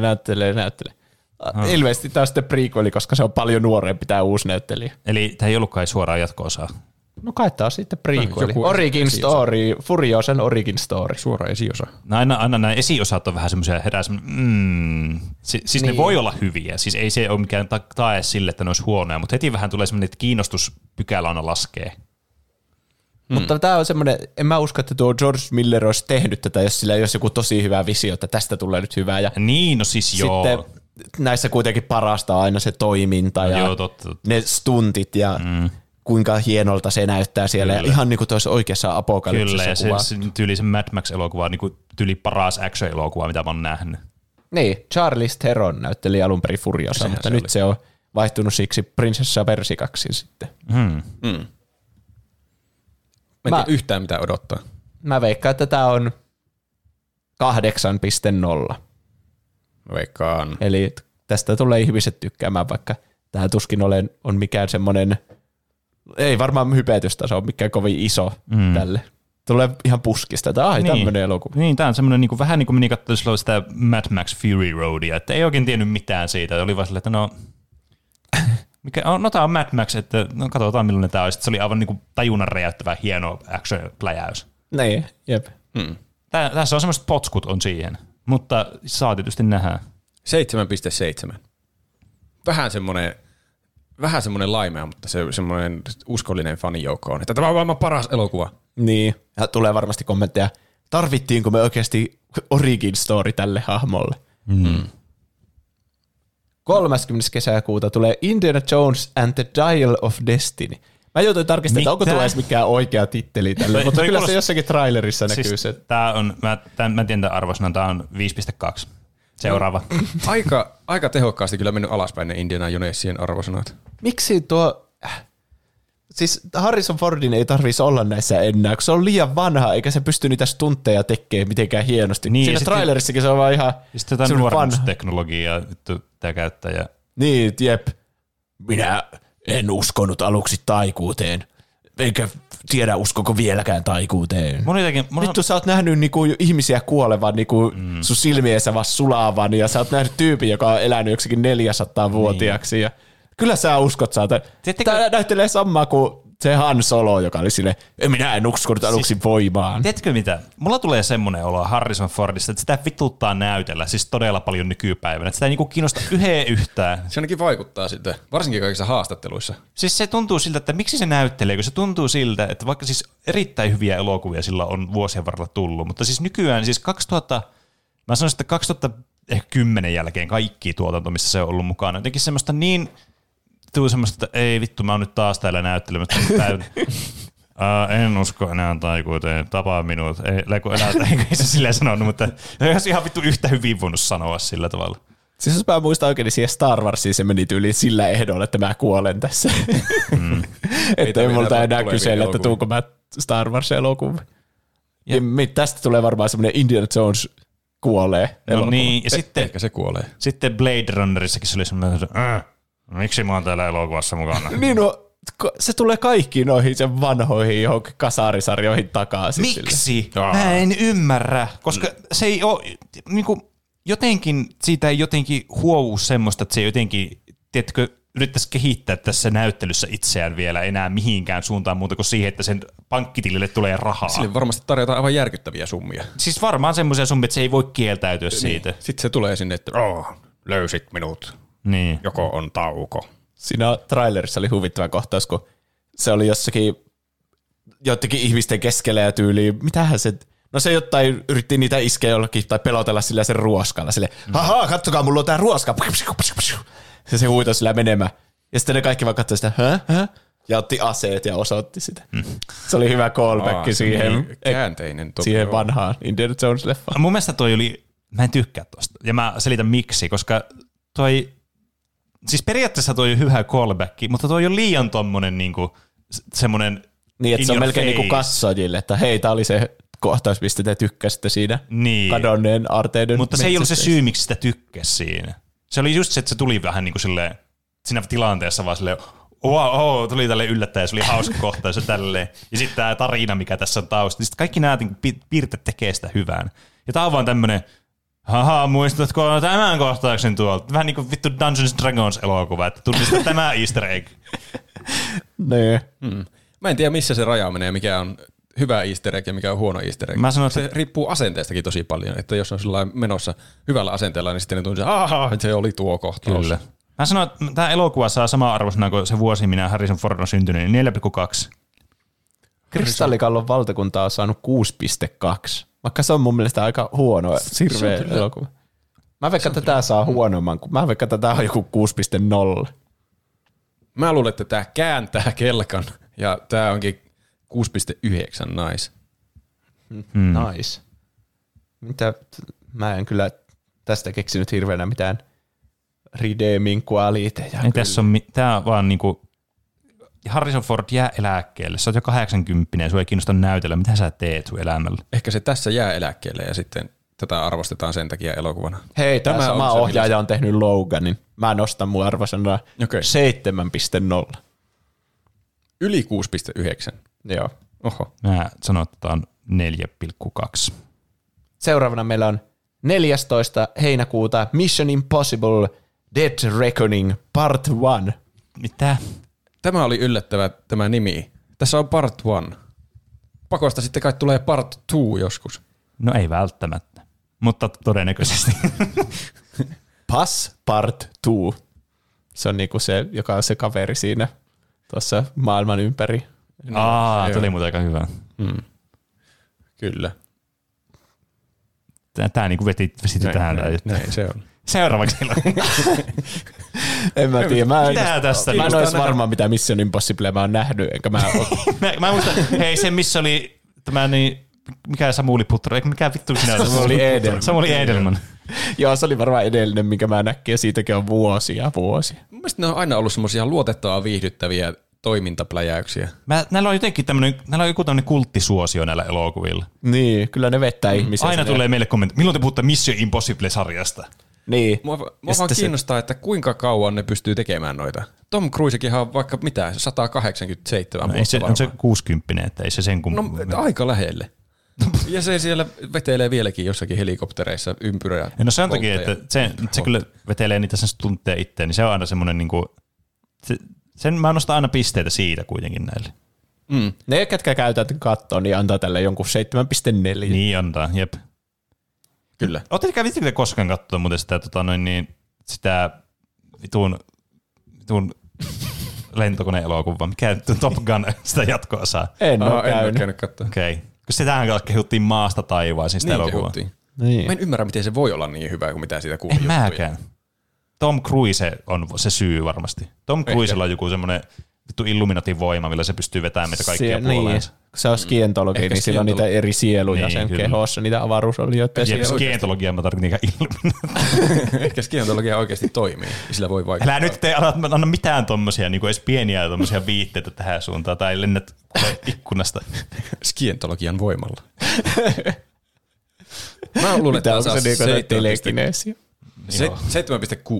No nämä kaikki on, mä katsoin mitä nämä on saanut, nämä on kaikki jotain 7,2, se geneerinen, 7,4 saanut. Mä sanon 7,4, se on niin kuin sillä... Se on sama kuin John Wickit. No, se on sellainen hyvä tämmöinen geneerisen toimintaleffa. Toimintaelokuvan arvosana 7,4. Niin. Seuraavana 21. heinäkuuta Oppenheimer. Mm. Eli nyt ollaan... Christopher Nolan territoriolla jälleen. Mä ehkä valehtelin, mikä oli odotettu elokuva tänä vuonna. Se on ehkä sittenkin Oppenheimer. Niin. Mä oon aina vaan miettinyt tämmöisiä, tähän perustuu tämmöisiin historiallisiin tapahtumiin, mutta tämä on kuitenkin ymmärtääkseni jossakin määrin fiktionaalinen tämä elokuva. Vai onko mä ymmärtänyt väärin? Vai onko tämä vaan tämmöinen perustuu vaan tosi tapahtumiin, ei mitään sen kummempaa? Mä veikkaan, että tämä on niin kuin Dunkirk, että siinä niin kuin seurataan oikeita tapahtumia ja sitten osa ihmisistä saattaa olla keksittyjä ja muuta. Mm. Joo. Kyllä, en mä usko, että se ihan niin kuin vettää mitään aikamatkustuttvistiä, että no niin, tulin tulevaisuudesta, et saa rakentaa sitä pommia. Ja sitten, niin. Se olisi outoa. Mä veikkaan, että tämä on hyvin semmoinen niin kuin Oscar-beitti-elokuva tuolta Christopher Nolanilta. Mä veikkaan, että tämä on semmoinen, mikä mä oon olemaan pettynyt tähän, että tämä on tylsä mun mielestä. Mä luulen, että tästä tulee hyvä elokuva. Niin mäkin luulen. Aivan siis naurettavan hyvä elokuva. Siis mä uskon, että tästä tulee hyvä elokuva, semmoinen niin kuin elokuvan tasolla hyvä elokuva, mutta tää tulee olemaan semmoinen elokuva, että tää on hyvä. Mä oon silleen, joo, tää on hyvä elokuva, mutta tää ei kiinnosta mua yhtään. Hmm. Mä en niin kuin tykkää oikein todella harvasta tämmöistä historiallisesta elokuvasta, tai joka perustuu historiallisiin tapahtumiin silleen. Mutta Nolan on tosi hyvä tekemään niitä elokuvia, että niin kuin Dunkirkissä siinä oli se, siinä... Oli just se aikajuttu niin. Silti mukana, että jotkut tapahtumat tapahtuu eri aikavauhdilla ja sitten ne yhdistyy jossain kohtia. Silleen niin kuin se pitää mielenkiintoa yllä. Kyllä. Hyvin. Nolan tekee tämmöistä biopikkiä ja niin. Senkin takia on pakko mennä katsomaan, että miten se toimii. Se on tietysti totta, että niin kuin vähän jollakin tämmöistä twistiä, mutta niin kuin vaikka se Dunkirk, niin oli kyllä mun mielestä vähän semmoinen, tämä oli vähän tämmöinen, mulla oli vähän, siis mä tykkäsin sitä äänimaailmasta siinä elokuvassa, mutta kaikki muu oli vähän semmoista... Tämä oikeastaan kiinnostaa mua. Nolan on niinku räjäyttänyt jonkun oikean atomipommin tätä elokuvaa varten ja kuvannut se IMAX-kameroille, jotka suli sen takia. Ja sä et arvosta yhtään. No mä oon silleen, että siisti räjähys. Tää vähän niinku tulee mieleen se Star Wars-elokuva, missä tulee se valonnopeuskohta. Sitten se on niinku hyvä... Yeah. Tässä Cillian Murphy pääosassa. Se vihdoin pääsi pääosaan Nolanin elokuvassa. Niin, kuinka sekin mahtavaa. On hyvä. Se on aina ollut semmoinen joku yhdessä kohtauksessa joku... Haha, muistatteko, että variksen pelätinkin on Batman pahis? Mm. Okei. Okay. Se on aina pakolla otettu niihin elokuviin vaan, koska se on niin hyvä näyttelijä. Niin nyt se on pääosassa. Tästä tulee siis maailman paras elokuva. Ja, joo, mä se on tietysti kyllä hyvä. Niin kuin näyttelijävalinta on tietysti hyvin miellyttävä. Jep. Tässä on Robert Downey Jr. ja Matt Damonkin mukaan. Mm. Florence Pugh, Emily Blunt ja Rami Malek. Gary Oldman tietenkin. Onko Michael Caine vielä hengissä? Casey Affleck on täällä. Piti alkaa heti googlata, onko Michael hengissä. Siinä olisi kuulunut jotakin. Niin totta, Reddit olisi räjähtänyt, jos olisi kuulunut. Joo, totta. No, joka tapauksessa mä odotan tätä tosi paljon ja mä veikkaan, että tää saa semmoiset niinku Dunkirk plus 0,3 arvosanan, jos se on edes mahdollista. Mitä Dunkirk on sanonut? Tästä tulee kyllä hyvää. Tästä tulee siis... Ai, 8,1. Mitä? Mikä on Dunkirk on saanut 7,8. Niin vähän. Ihmiset ei vissiin hirveänä tykkää. Mä annan tälle arvosanaksi 7,2. 8. Mä sanon, että tämä saa 8.6. Mä sanon 8.4 sittenkin, kun mä näin, että Dunkirk on jostain syystä huono. Tästä tulee hyvä elokuva. Tästä tulee. Mä veikkaan, että tämä pärjää myös Oscareissa. Kyllä. Mutta pärjääkö se mun vuoden niin elokuva, pelit ja muut, se selviää. Musta tuntuu, että mun aivot alkaa sulaamaan tästä atomipommista, mikä räjähti. Kyllä. Samana päivänä tulee toinen elokuva, aina pitää miettiä sitten, että menkö mä katsoa Oppenheimerin vai menkö mä katsoa Barbie? No tää kyllä vastaus on aika ilmeinen. No niin. Vitsi, tää on kyllä kiinnostava tapaus. Menee selvästi katsoa sen Barbien. No tää on ainakin kiinnostava jollakin tasolla. Okei, mua kiinnostaa siis Oppenheimer vain sen takia, että se on niin, ton Christopher Nolanin ohjelma. Niin mikään muu ei kiinnosta mua siinä. Hmm. Mutta Barbie kiinnostaa tällainen konseptina, että mikä vittu tää on. Mä veikkaan, että tää on semmonen niinku... Tää on niinku semmoinen Lego-movie. Tästä tulee semmoinen sleeper-hitti sitten. Tää voi olla ihan oikeesti. Se on hyvin mahdollista. Tässä on talenttia taustalla, niin kuin muille jakkaa. Tässä on Margot Robbie pääosassa ja Kenia näyttelee Ryan Goslin. Ketkä olisi voinut olla parempia Barbie ja Ken. Niin. Sitten Will Ferrell on tässä, niin se on heti herättää. Onko Will Ferrell? Tää herättää tämän Lego-movie tämän hypoteesin. Michael Cera. Tästä tuli yksi traileri, mutta se oli ihan selvästi tehty vaan semmoiseksi, että niinku erilliseksi, että se ei ollut kohtaus tästä elokuvasta, kun se oli semmoinen viittaus 2001 avaruusseikkailu. Ei, mutta monoliitin tilalla olikin Barbie. Taisin mä nähdä sen. Ja niin, mä en tiedä, kertooko tämä niinku mitenkään Barbin niinku luomisesta tai muusta. Tämä näyttää vaan siltä, että se vaan näyttelee sitä hahmoa Barbie ja se elää Barbie-universumissa. Kyllä, siis tää on... Mutta mä veikkaan, että tässä tulee semmoinen Lego-movie-hetki, että se tajuaa jotenkin olevansa lelu tai jotain, jos tää lähtee ihan tangentille. Mä uskon kanssa, että tää tulee olemaan semmoinen just tommoinen, niin kuin sanoit, sleeper-hitti. Että tässä on joku tämmöinen... Tää on niin outo tää konsepti on valmiiksi, että ei voi mennä muuta kuin johonkin vielä niin kuin semmoiseen... Tää on ihan nerokas elokuva. Tässä joku semmoinen täytyy olla. Niin mäkin veikkaan. Se jossakin vaiheessa vaan vaihtuu, että se ei olekaan enää Margot Robbie, vaan semmoinen nukke. Että joku leikki vaan sillä koko ajan. Niin, tai sitten jotenkin se tuo oikeaan maailmaan se hahmo Barbie, ja sitten tulee joku jäätävä polemiikki, että sä et ole enää nykyaikainen, kun sä tuot vähän vanhanaikaisia arvoja tuot naisille, ja vääristynyttä naiskuvaa, katsokaa, että sä oot niin laihakin ja kaikkea. Niin. Ja sitten jotkut alkaa puolustaa sitä. Se oli laiha sen takia, kun ne vaatteet oli niin paksuja, että se oli pakko olla laiha, ettei se näytä luoduttomalta ja kaikkea. Tulee polemi. No miksi sitten kaikki te ootte valkoisia, te kaikki Barbit? No me tehtiin tää 40-luvulla tai jotain. Oikeutaanko se teitä olemaan rasisteja? Mitä sä selität? Täällä lukee, as she's banished from Barbieland and introduced to our world. Mitäköhän se sitten tarkoittaa? No se tarkoittaa just tuota, mitä mä sanoin äsken, että ette kuunnellut. Barbie lives in Barbieland and then a story happens. Niin, sitä syytetään rasistiksi. Se on se juonenkäänne. Jotain tommoista. Okei. Tän mä haluun nähdä. Tää on, niinku, on elokuva, minkä mä haluan nähdä kyllä. Mä sanoin, että tästä tulee semmoinen 7.8. Sitä tulee yllätyshitti 8.2. Oho. Mä sanoin kanssa, että 8.2. Kyllä tää on parempi kuin Avatar The Way of Water. Mitä paljon se on? 8. No on varmasti. Okay. Sitten 3. marraskuuta tulee Dyyni. Part 2. Duuni. Ei. Duuni part 2 takaisin hommiin. Kahvitauko on ohi. Ei saatana. Tää, siis mä tykkäsin todella paljon. Siis se oli niin visuaalinen niinku kultakimpale se elokuva elokuvateattereissa. Tää on pakko nähdä elokuvateattereissa. Plus mä tykkäsin, mä oon aina ollut kiinnostunut tästä Dyynistä niinku sen Loren ja muun puolesta, mutta mä en ole koskaan niinku saanut aikaiseksi niinku luettua niitä teoksia, enkä katsonut niitä jääaikuisia, niitä vanhoja elokuvia. Niin tää on niinku semmonen, että mä katsoin sen eka osa, mä olisin, että jes, tää on kyllä, tää niinku hittaa just oikeita nappuloita. Niin totta kai mä menen katsomaan tän jatko-osaa. Joo, tää on kyllä pakko mennä teatteriin katsomaan. Se oli siisti näkö ja kuulo, se ensimmäinen osa. Ja sitten tässä vielä, jos se tulee ihan päätökseen se tarina, niin tämähän on pakko olla mahtava elokuva. Tuleeko tässä päätöksessä se tarina? En tiedä yhtään. Vähän pelkään, että tuo ei tule päättymään, jos se on sun toive. Mä luen jostakin, mistäkään, en mä tiedä, mikä paikka tämä ei kuule. Mulla on lähde tässä, mikä, mä en ole ikinä käynyt tällä sivulla. Tää on joku tämmönen Rotten Tomatoesin joku ihme editorial, mikä onkaan. Denis Villeneuve Claiming the film will cover the remainder of Frank Herbert's 1965 opus. Okei. Okay. Mun no, on ne. No se tarkoittaa ainakin mahdollisuus, että se niin tarina tulee päätökseen. Niin. No se varmaan tietää hyvää tälle elokuvalle. Mä sanoisin, että mä en edes muista, mihin se loppui se edellinen. Musta tuntuu, että se vaan oli joku silleen, no niin, nyt tää on jo 3 tuntia, laitetaan tästä pois. Niin, se loppui jotenkin tosi yhtäkkiä. Se on kyllä niin. Siinä tuli, siis mä muistan, kun se ennen kuin se loppui, kun mä muistan, että tää on kyllä kestänyt tosi pitkään tämä elokuva, että milloinkohan tää loppui, sitten se loppui tuli heti sen jälkeen. Se oli selvästi vaan se ajatusprosessi, että ai meillä on 4 kohtausta vielä, miten me nyt, pakko lopettaa tähän. Niin.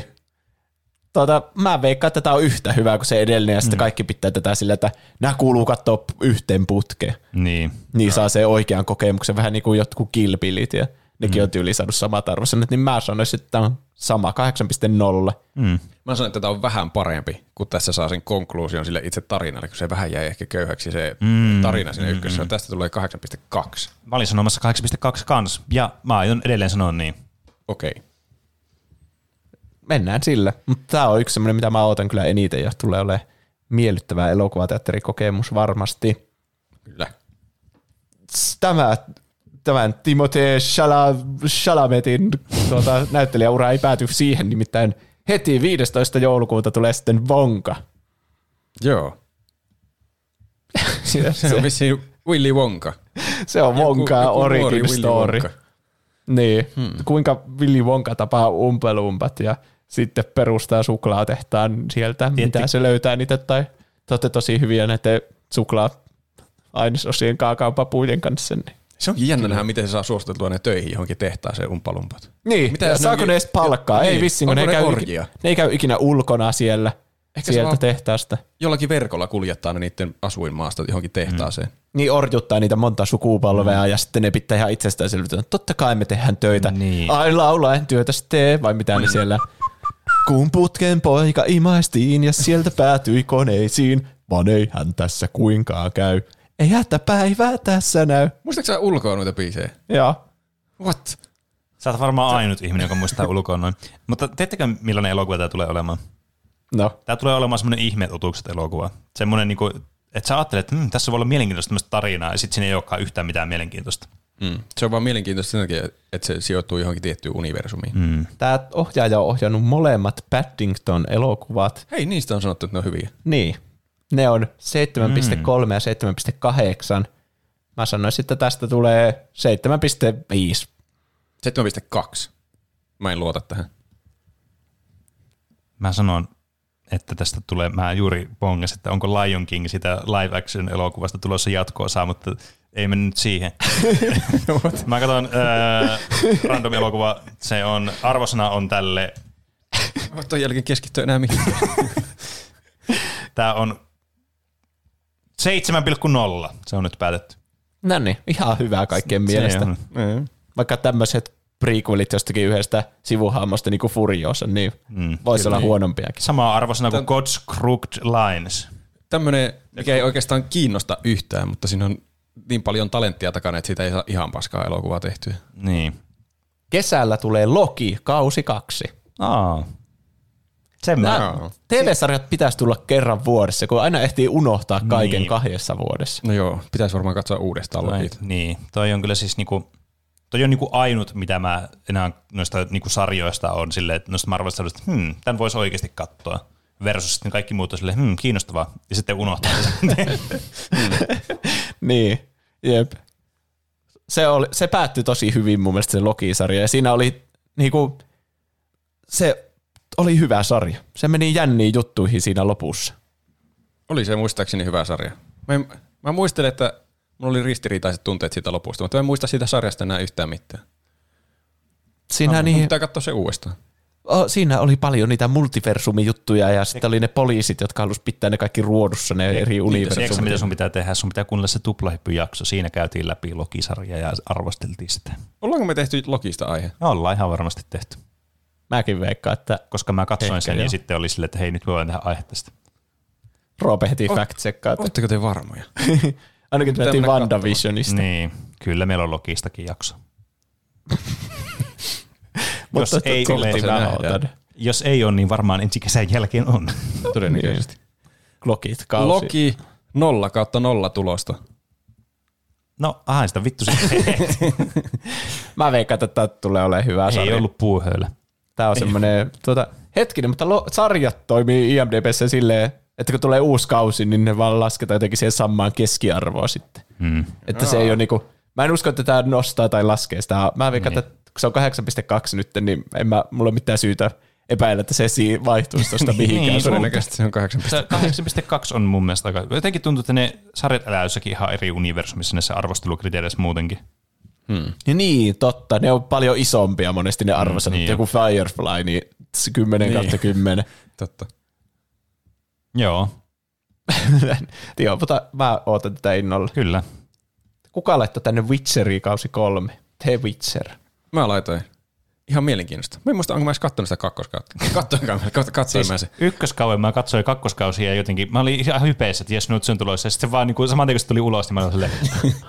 Mä vaan hymyilin vaan silleen, kameralle vaan silleen.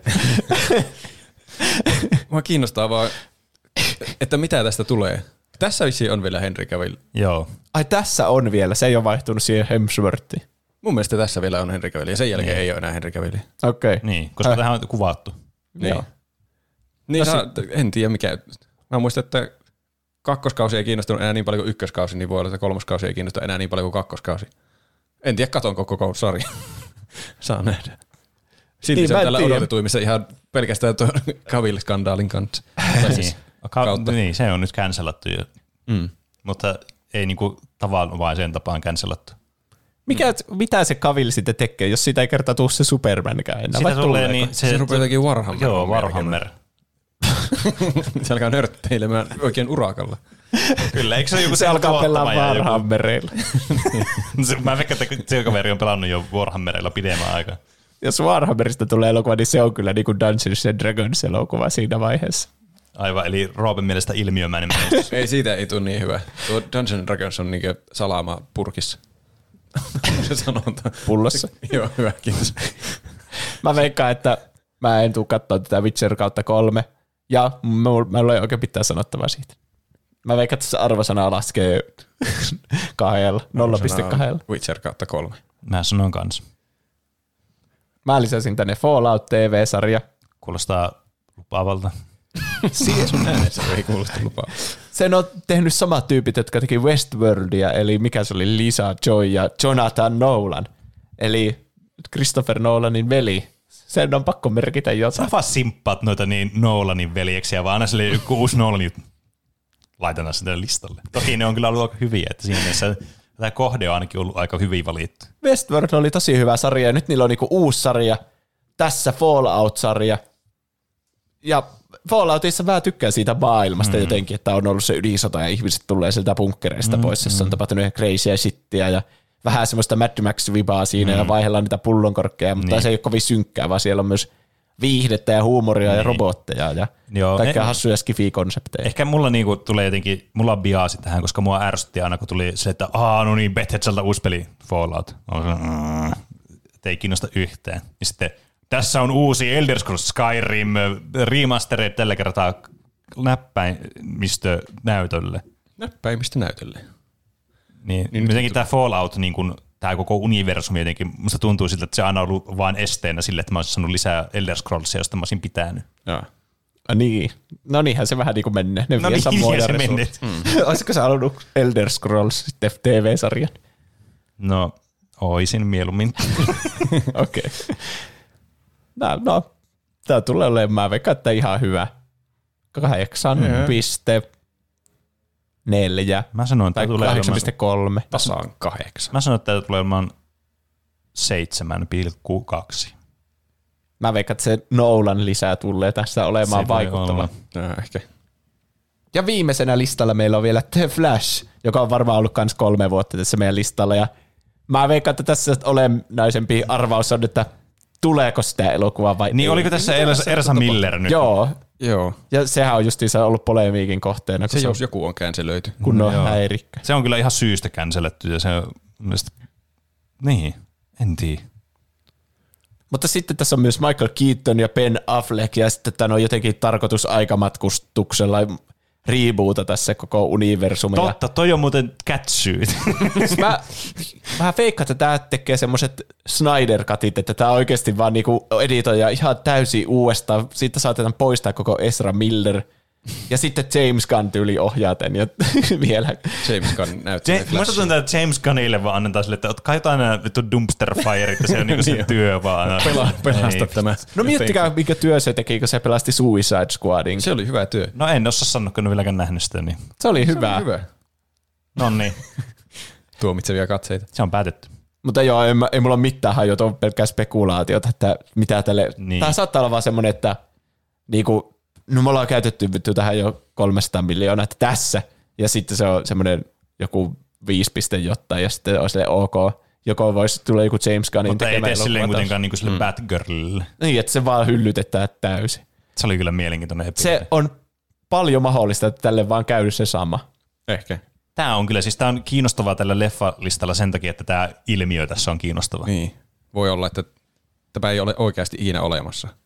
Niin. Schrödingerin elokuva. Musta tuntuu, että se ei toimi tuolla tavalla. Se, että mitä, että se on joko olemassa tai ei ole. Niin. Nähdään sitten loppuvuodesta, kuinka hyvin meidän... Hei, no arvosana. Mä veikkaan, että tää on se joku 6.2. Mä veikkaan, että tällä on joku irrationaalinen arvosana. Niin. Joku TPD 4/1. Onko se irrationaalinen? Ei. Okei. Okay. Vai onko? 4/1. Onko se vaan 1?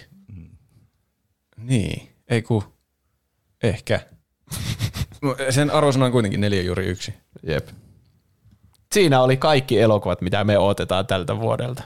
Näin on. Ja sarjoja myös. Näin on. Mutta mä veikkaan, että todelliset ne parhaat tulee sitten olemaan semmoisia, mitä me ei tiedetä tässä vaiheessa. Mm. Niin kuin oliko meillä Everything Everywhere All at Once varmaan odotettu? No ei koska... Ollut. Se on niin randomia.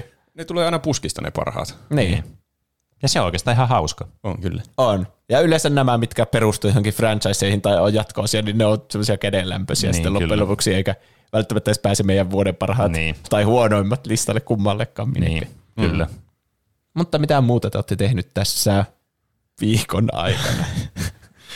Niin, minkä viikon aikana? Tai mitä te olette tehnyt nyt joululoman aikana, nyt kun on jo ensi vuosi? Mitä te olette tehnyt tämän viimeisen vuoden aikana? Minkä viimeisen vuoden aikana? Tästä tulee pitkä jakso. Viime jakso oli kokonaan, että mitä ollaan tehty niin. Viimeisen vuoden aikana. Pitääkö meidän ennustaa, mitä me ollaan tehty nyt viimeisen viikon aikana? Musta tuntuu, että ei. Okay. Mä en ole tehnyt mitään muuta kuin kirjoittanut podcast-muistinpanoja viimeisen viikon aikana. Tämä on kyllä ollut vaan tämmöistä... Niinku sombaa vaan just, että paljon pitänyt mennä estää, sitten paljon juttuja ennen joulua. Niinhän se menee, joulu ennen on hirveän kiire ja sitten on joululoma. Kyllä, kovaa joulu- ja podcast-grindia. Kyllä. Niin. Mitä te aiotte tehdä? Mä oon kattonut kyllä jalkapalloa, se on nyt tietenkin, siitä on jo vuosia siinä vaiheessa. Cancel, niin. Kaikki Roope. Kiellettyä turnausta katsoen. Se oli hulluin MM-finaali, mitä mä oon ikinä nähnyt. Niin oli. Yksi hulluimmista peleistä varmaan, mitä mä oon ikinä nähnyt. Se meni hulluna yli ajalle. Kuka jaksaa katsoa jalkapalloa niin kuin tuntikausia? Mitä? No ainakin tuommoista peliä jaksaa katsoa. Siinä tuli maaleja koko ajan, hirveää holtitonta peliä puolelta toiselle. Se oli katsojalle oikein loistavaa. Siinä oli sydämen sykytyksiä ja sykähdyksiä oli paljon. Oli kyllä. Ja vielä oikea lopputulos, että Messi sai vihdoin MM-pokaalin. No nyt se. Maailmassa on kaikki oikein ja Messi voidaan virallisesti niin. Kruunata nyt kaikkien aikojen pelaajiksi. Nyt FIFAn voi cancella täydellisesti ja kaikki jalkapallo voi lopettaa. Nyt voi hyvin poistaa FIFAn, mutta ei ikinä saa poistaa jalkapalloa. Herra Jumala, mennäisin sanoa jotain kamalaa. Miten sä onnistut peittämään noin pitkälle? No niin hyvä. Jalkapallo on nyt peruuttu loppuelämäksi. Kyllä. Mä muuten ostin sen Switchille sen tuniikin nyt. No niin. Mä en ole vaan ehtinyt pelata sitä vielä missään välissä, mutta mä ajattelin sitä pelata nyt varmaan joululomalla. Joo. Se selviää varmaan sitten ensi jaksossa pelasinko vai en. Joululomalla on kyllä hyvä sitten ottaa kiinni kaikessa, mitä ei ole kerennyt tehdä. Kiva, että joululoma voi olla semmoinen, että no niin nyt vaikka voi sykkiä ja tehdä kaikki asiat, mitä ei kerennyt tehdä tässä. No niin, alkaa aika nyt. Niin. Sulla on vapaa-aikaa, käytä se. Nyt, tee, peila. Katso, sarja. Siis ihan perseestä siis suoraan sanottuna. Siis tää on ihan mun mielestä hirveetä, että joutuu niinku omaa lomaa ja semmoista niinku vapaa-aikaa joutuu vaan niinku siis oikeasti niin kuin suorittamaan, että ehtii tehdä niitä kivoja asioita, kun tuntuu, että muuten ei tehdä niitä, kun nyt on lomalla kerrankin saat niinku kerran vuodessa olla niinku viikonlomalla ja sitten kesällä saat olla seuraavan kerran lomalla, niin tämä on ihan paskaa tämä systeemi. Faktisysteemi. Tässä on niin yllättävä räntti. Hyvää alkavaa vuotta. Tämä ei alkanut. Tämä vuosi alkoi negatiivisesti. Mä yritän nyt tietää, että tämä alkaa negatiivisesti, että tämä loppuu positiivisesti, koska musta tuntuu, että mun viime vuosi oli aika jotenkin, siellä oli paljon negatiivisia asioita. 2022. Niin. Se oli oikeastaan, mä en tykännyt 2022 vuodesta. Joo, siis mä syytän paljon Vladimir Putin nimistä niin henkilöä tässä, joka pilasi vittu kaiken. No, siis se voi olla unpopular opinion, mutta se ei kyllä mun mielestä tuonut mitään hyvää tähän vuoteen. Ei niin. Se on mun mielestä ehkä niinku, uskallaan, kun sanoo vähän negatiivisia asioita, tai siis aika paljonkin negatiivisia asioita. Voi juma, mutta mä aion rentoutua sitten. Ai niin, no toisaalta tämän niin. loppuvuoden. Niin. Jos olisi ratkennut se koko homma siihen mennessä, kun tämä jakso tulee ulos. Niin. Aina voi toivoa. Olisiko se meidän joulutoivo? Joulutähti, anna toive, jotain, niin. Anna paskaa. Tontut, jos kuulette meidän toiveet, niin, voisiko, you know what to do. Niin. Voisiko joulupukki lähettää jonkun Väinämöisluokan ydinohjuksen sinne Putinin päähän? Tai te kuulemma pystytte vakoilemaan kaikkia, niin te varmaan hyvät soluttautumistaidot johonkin syvällisiin punkkereihin. Niin. Meille voi lähettää viestejä, kysymyksiä, kommentteja, aihe-ehdotuksia. Me ei meidän ihan mitä haluaa meidän täällä lukevan. Meidät tavoittaa Instagramin ja Twitterin kautta nimellä Tuplahyppy. Sekä sähköpostiosoitteesta, joka on podcast@tuplahyppy.fi. Ja tässä nyt on sille, että ihmiset on varmaan lähettänyt meille viestejä, ainakin toivoisin. Niin. Wuhuu, hyvää Ukraina, kun voitit vihdoin siellä. Jee, kiitos paljon. Ehtikää, jos me on jaettu pieniin semmoisiin erillisiin valtioihin, jotka on autonomisia eikä ole tuommoista suurvaltaa enää. Mitä mieltä olette tästä? Mutta me ei pystytä vastaamaan niihin kuin vasta seuraavassa jaksossa sitten, kun me ollaan oltu tauolla loppiaiseen yli niin kuin nauhoituksesta, mutta ei jaksojen julkaisusta. Kyllä te ymmärrätte. Mä sanon, että tässä jaksossa luetaan sitten jotain viestejä, mutta ei niitäkään ole hirveänä ehtinyt tulla kuitenkaan tässä välissä. Tässä päivän aikana. Meillä ei ole yhtään viestiä. God the Fish Boy laittaa: vihdoin, Juuso, olen samaa mieltä, että Star Wars Last Jedi oli hyvä elokuva. En ymmärrä sitä vihaa, mitä tämä elokuva saa. Vaikka käsikirjoitus ei ole parhaimmasta päästä, niin se ei pilaa tätä elokuvaa. Taistelut, VFX ja se kamikatse plot twist olivat parhaimpia, mitä Star Wars-elokuvissa on nähty. Itse en itse katsonut Game Awardsia, joten teidän jälkikatsaus oli ihan kiinnostavaa kuunneltavaa. Se on hyvä. Hienoa. Se on kuitenkin, kiitos, se on kuitenkin Suomen ja maailman paras katsaus Game Awardsista aina Tuplahypyssä. On. Niin, uskomatonta, että meidän jostakin, niin kuin viimeksi todettiin, että jotkut on vaan kuunnellut jonkun elokuva-aiheen ja siitä niin kuin päässyt kärryille siitä elokuvasta. Niin. Vaikka musta monesti tuntuu, että me vaan jaaritellaan ja sitten heitellään jotain inside-juttuja eikä kerrota kovin hyvin, että mitä siinä tapahtuu siinä elokuvassa, mutta... Mutta ilmeisesti olen väärässä ja olen liian kriittinen itselleni. Niin. Niistä saa jonkun kuvaa, ei voi tietää, onko se aivan epätodenmukainen. Mutta jonkinlainen elokuva pyörii päässä, kun kuuntelee sitä aihetta, se voi olla aivan hirveä. Niin. Meitä voi tukea Patreonissa tänäkin vuonna. Niin voi. Kyllä. Meidän Patreonhan on osoitteessa patreon.com/tuplahyppy, ja siellä voi laittaa eurosta ylöspäin meille rahaa, jolla me voidaan parantaa meidän laitteita, podcastin laatua. Juonnon laatua on vaikea parantaa, ellei me palkata joku ammattilainen Chris Pratt tai Chris Pine tänne. No Chris Pratt ei ainakaan äänilahjan nyt äkkiä mikä tahansa Chris tänne. Niin. Onko tuokin Pene nyt robotti sitten? Hetkinen. Ehkä se oli alkuperäinen Pene se, joka heitettiin tuohon lattialle. Niin.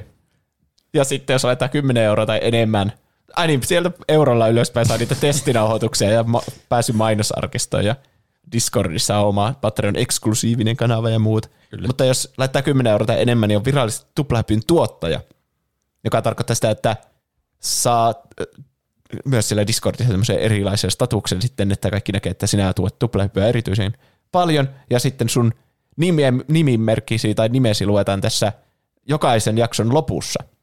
Näin kiitoksena tästä hienosta työstä. Siitä, että tuet meidän podcastia. Kyllä.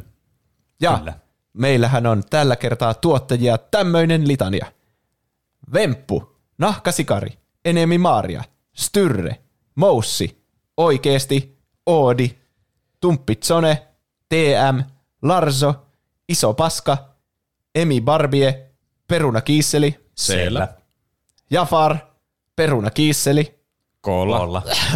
Meidän pitää päättää nyt, aletaanko me tekemään tolleen vai ei. Niin se on vaikea tietää, kumpi niistä on kumpi. Niin. Se on lukijan vastuulla, mä sanoisin. Ehkä. Tai mitä merkitystä silloin, kunhan sanoo eriin aina toisen. Joo, niin, sillä totta. Merkitystä. Niin, no joo, totta. Sille meidän täytyy kiittää, tai sanoa toi. Mua ainakin ärsyttäisi, että mä saisin jonkun toisen kiitokset. Mutta mistä ne tietää? Me mietitään tätä vielä. Tyrenair, Nude22, Oldex, Tonino, Whisky ja Piipari. Kiitos paljon näille Patreon-tukijoille. Paljon kiitoksia. Kiitos. Jotka mahdollistavat tämän kaiken. Mä muuten mietin tuota perunakisseli-keissiä. Mm-hmm. Oli vaan hauska sointuisyys tässä. Että onko se monistunut? Onko se niinku jollakin mitoosilla niinku vaan silleen niinku tuplaantunut? Ja sitten tuleeko niitä ensi vuonna 4? Sitten niitä on 8. Perunakisseli G-llä. Niin. Perunakisseli. On koko Patreon tänä perunakisseli. Perunadiisseli. Perunadiisseli. Toi on muuten aika hyvä. No, mitä kaikkia nimiä? Joku perunasiiseli melkein. No se jää nähtäväksi, koska se on hyvää käyttää rahalle tehdä eri perunakisselöitä. Ja olla tuottajana sitä tuplahypyllä. Niin, noin. Se on se ehkä se tärkein. Että kiitos kaikille. Meitä voi myös tukea ilman rahaa antamalla hyviä arvosteluita meille ympäri internetiä, missä ikinä niitä voi laittaa. Laittakaa sitä 5 tähteä, niin vaikka tehkää meille IMDb-sivuja ja antakaa sinne meille. Tai tehkää Wikipedia-sivuja meistä tai jotain. Siis mun mielestä IMDb:ssä on nykyään podcastejakin. Onko? Kun mä tekin sen haun sieltä, sen advanced haun, niin siinä oli, että podcasti tai podcast-juontaja tai jotain semmoista. Oho. Tai Wikipedia-sivu, tehkää tommoset. Niin. Se on tapa tukea meitä. Jakakaa kavereille tai vihamiehille. Niin. Mm-mm. Joo, suositelkaa kaverille tosiaan. Tai sitten käyttäkää meidän mertsiä. Sitä löytyy osoitteesta tuplahyppy.fi/kauppa. Kyllä. Mutta nyt on aika laittaa pakettiin tämän vuoden ensimmäinen jakso. Kyllä, tämä alkoi hassulla energialla jotenkin. Mutta me ollaan virtaa täynnä taas ensi jaksossa. Kyllä, näin on. Kyllä, näin on. No niin. Palataanko aiheeseen sitten? Onko tää väärä teemme? On. Tää jännän kuulonen. Joten palataanko aiheeseen sitten ensi viikolla? Kyllä, näin on. Teidän näkökulmasta, meidän näkökulmasta joskus 3 viikolla vuosien kuluttua. Nähdään ensi viikolla. Heipä hei! Moi moi!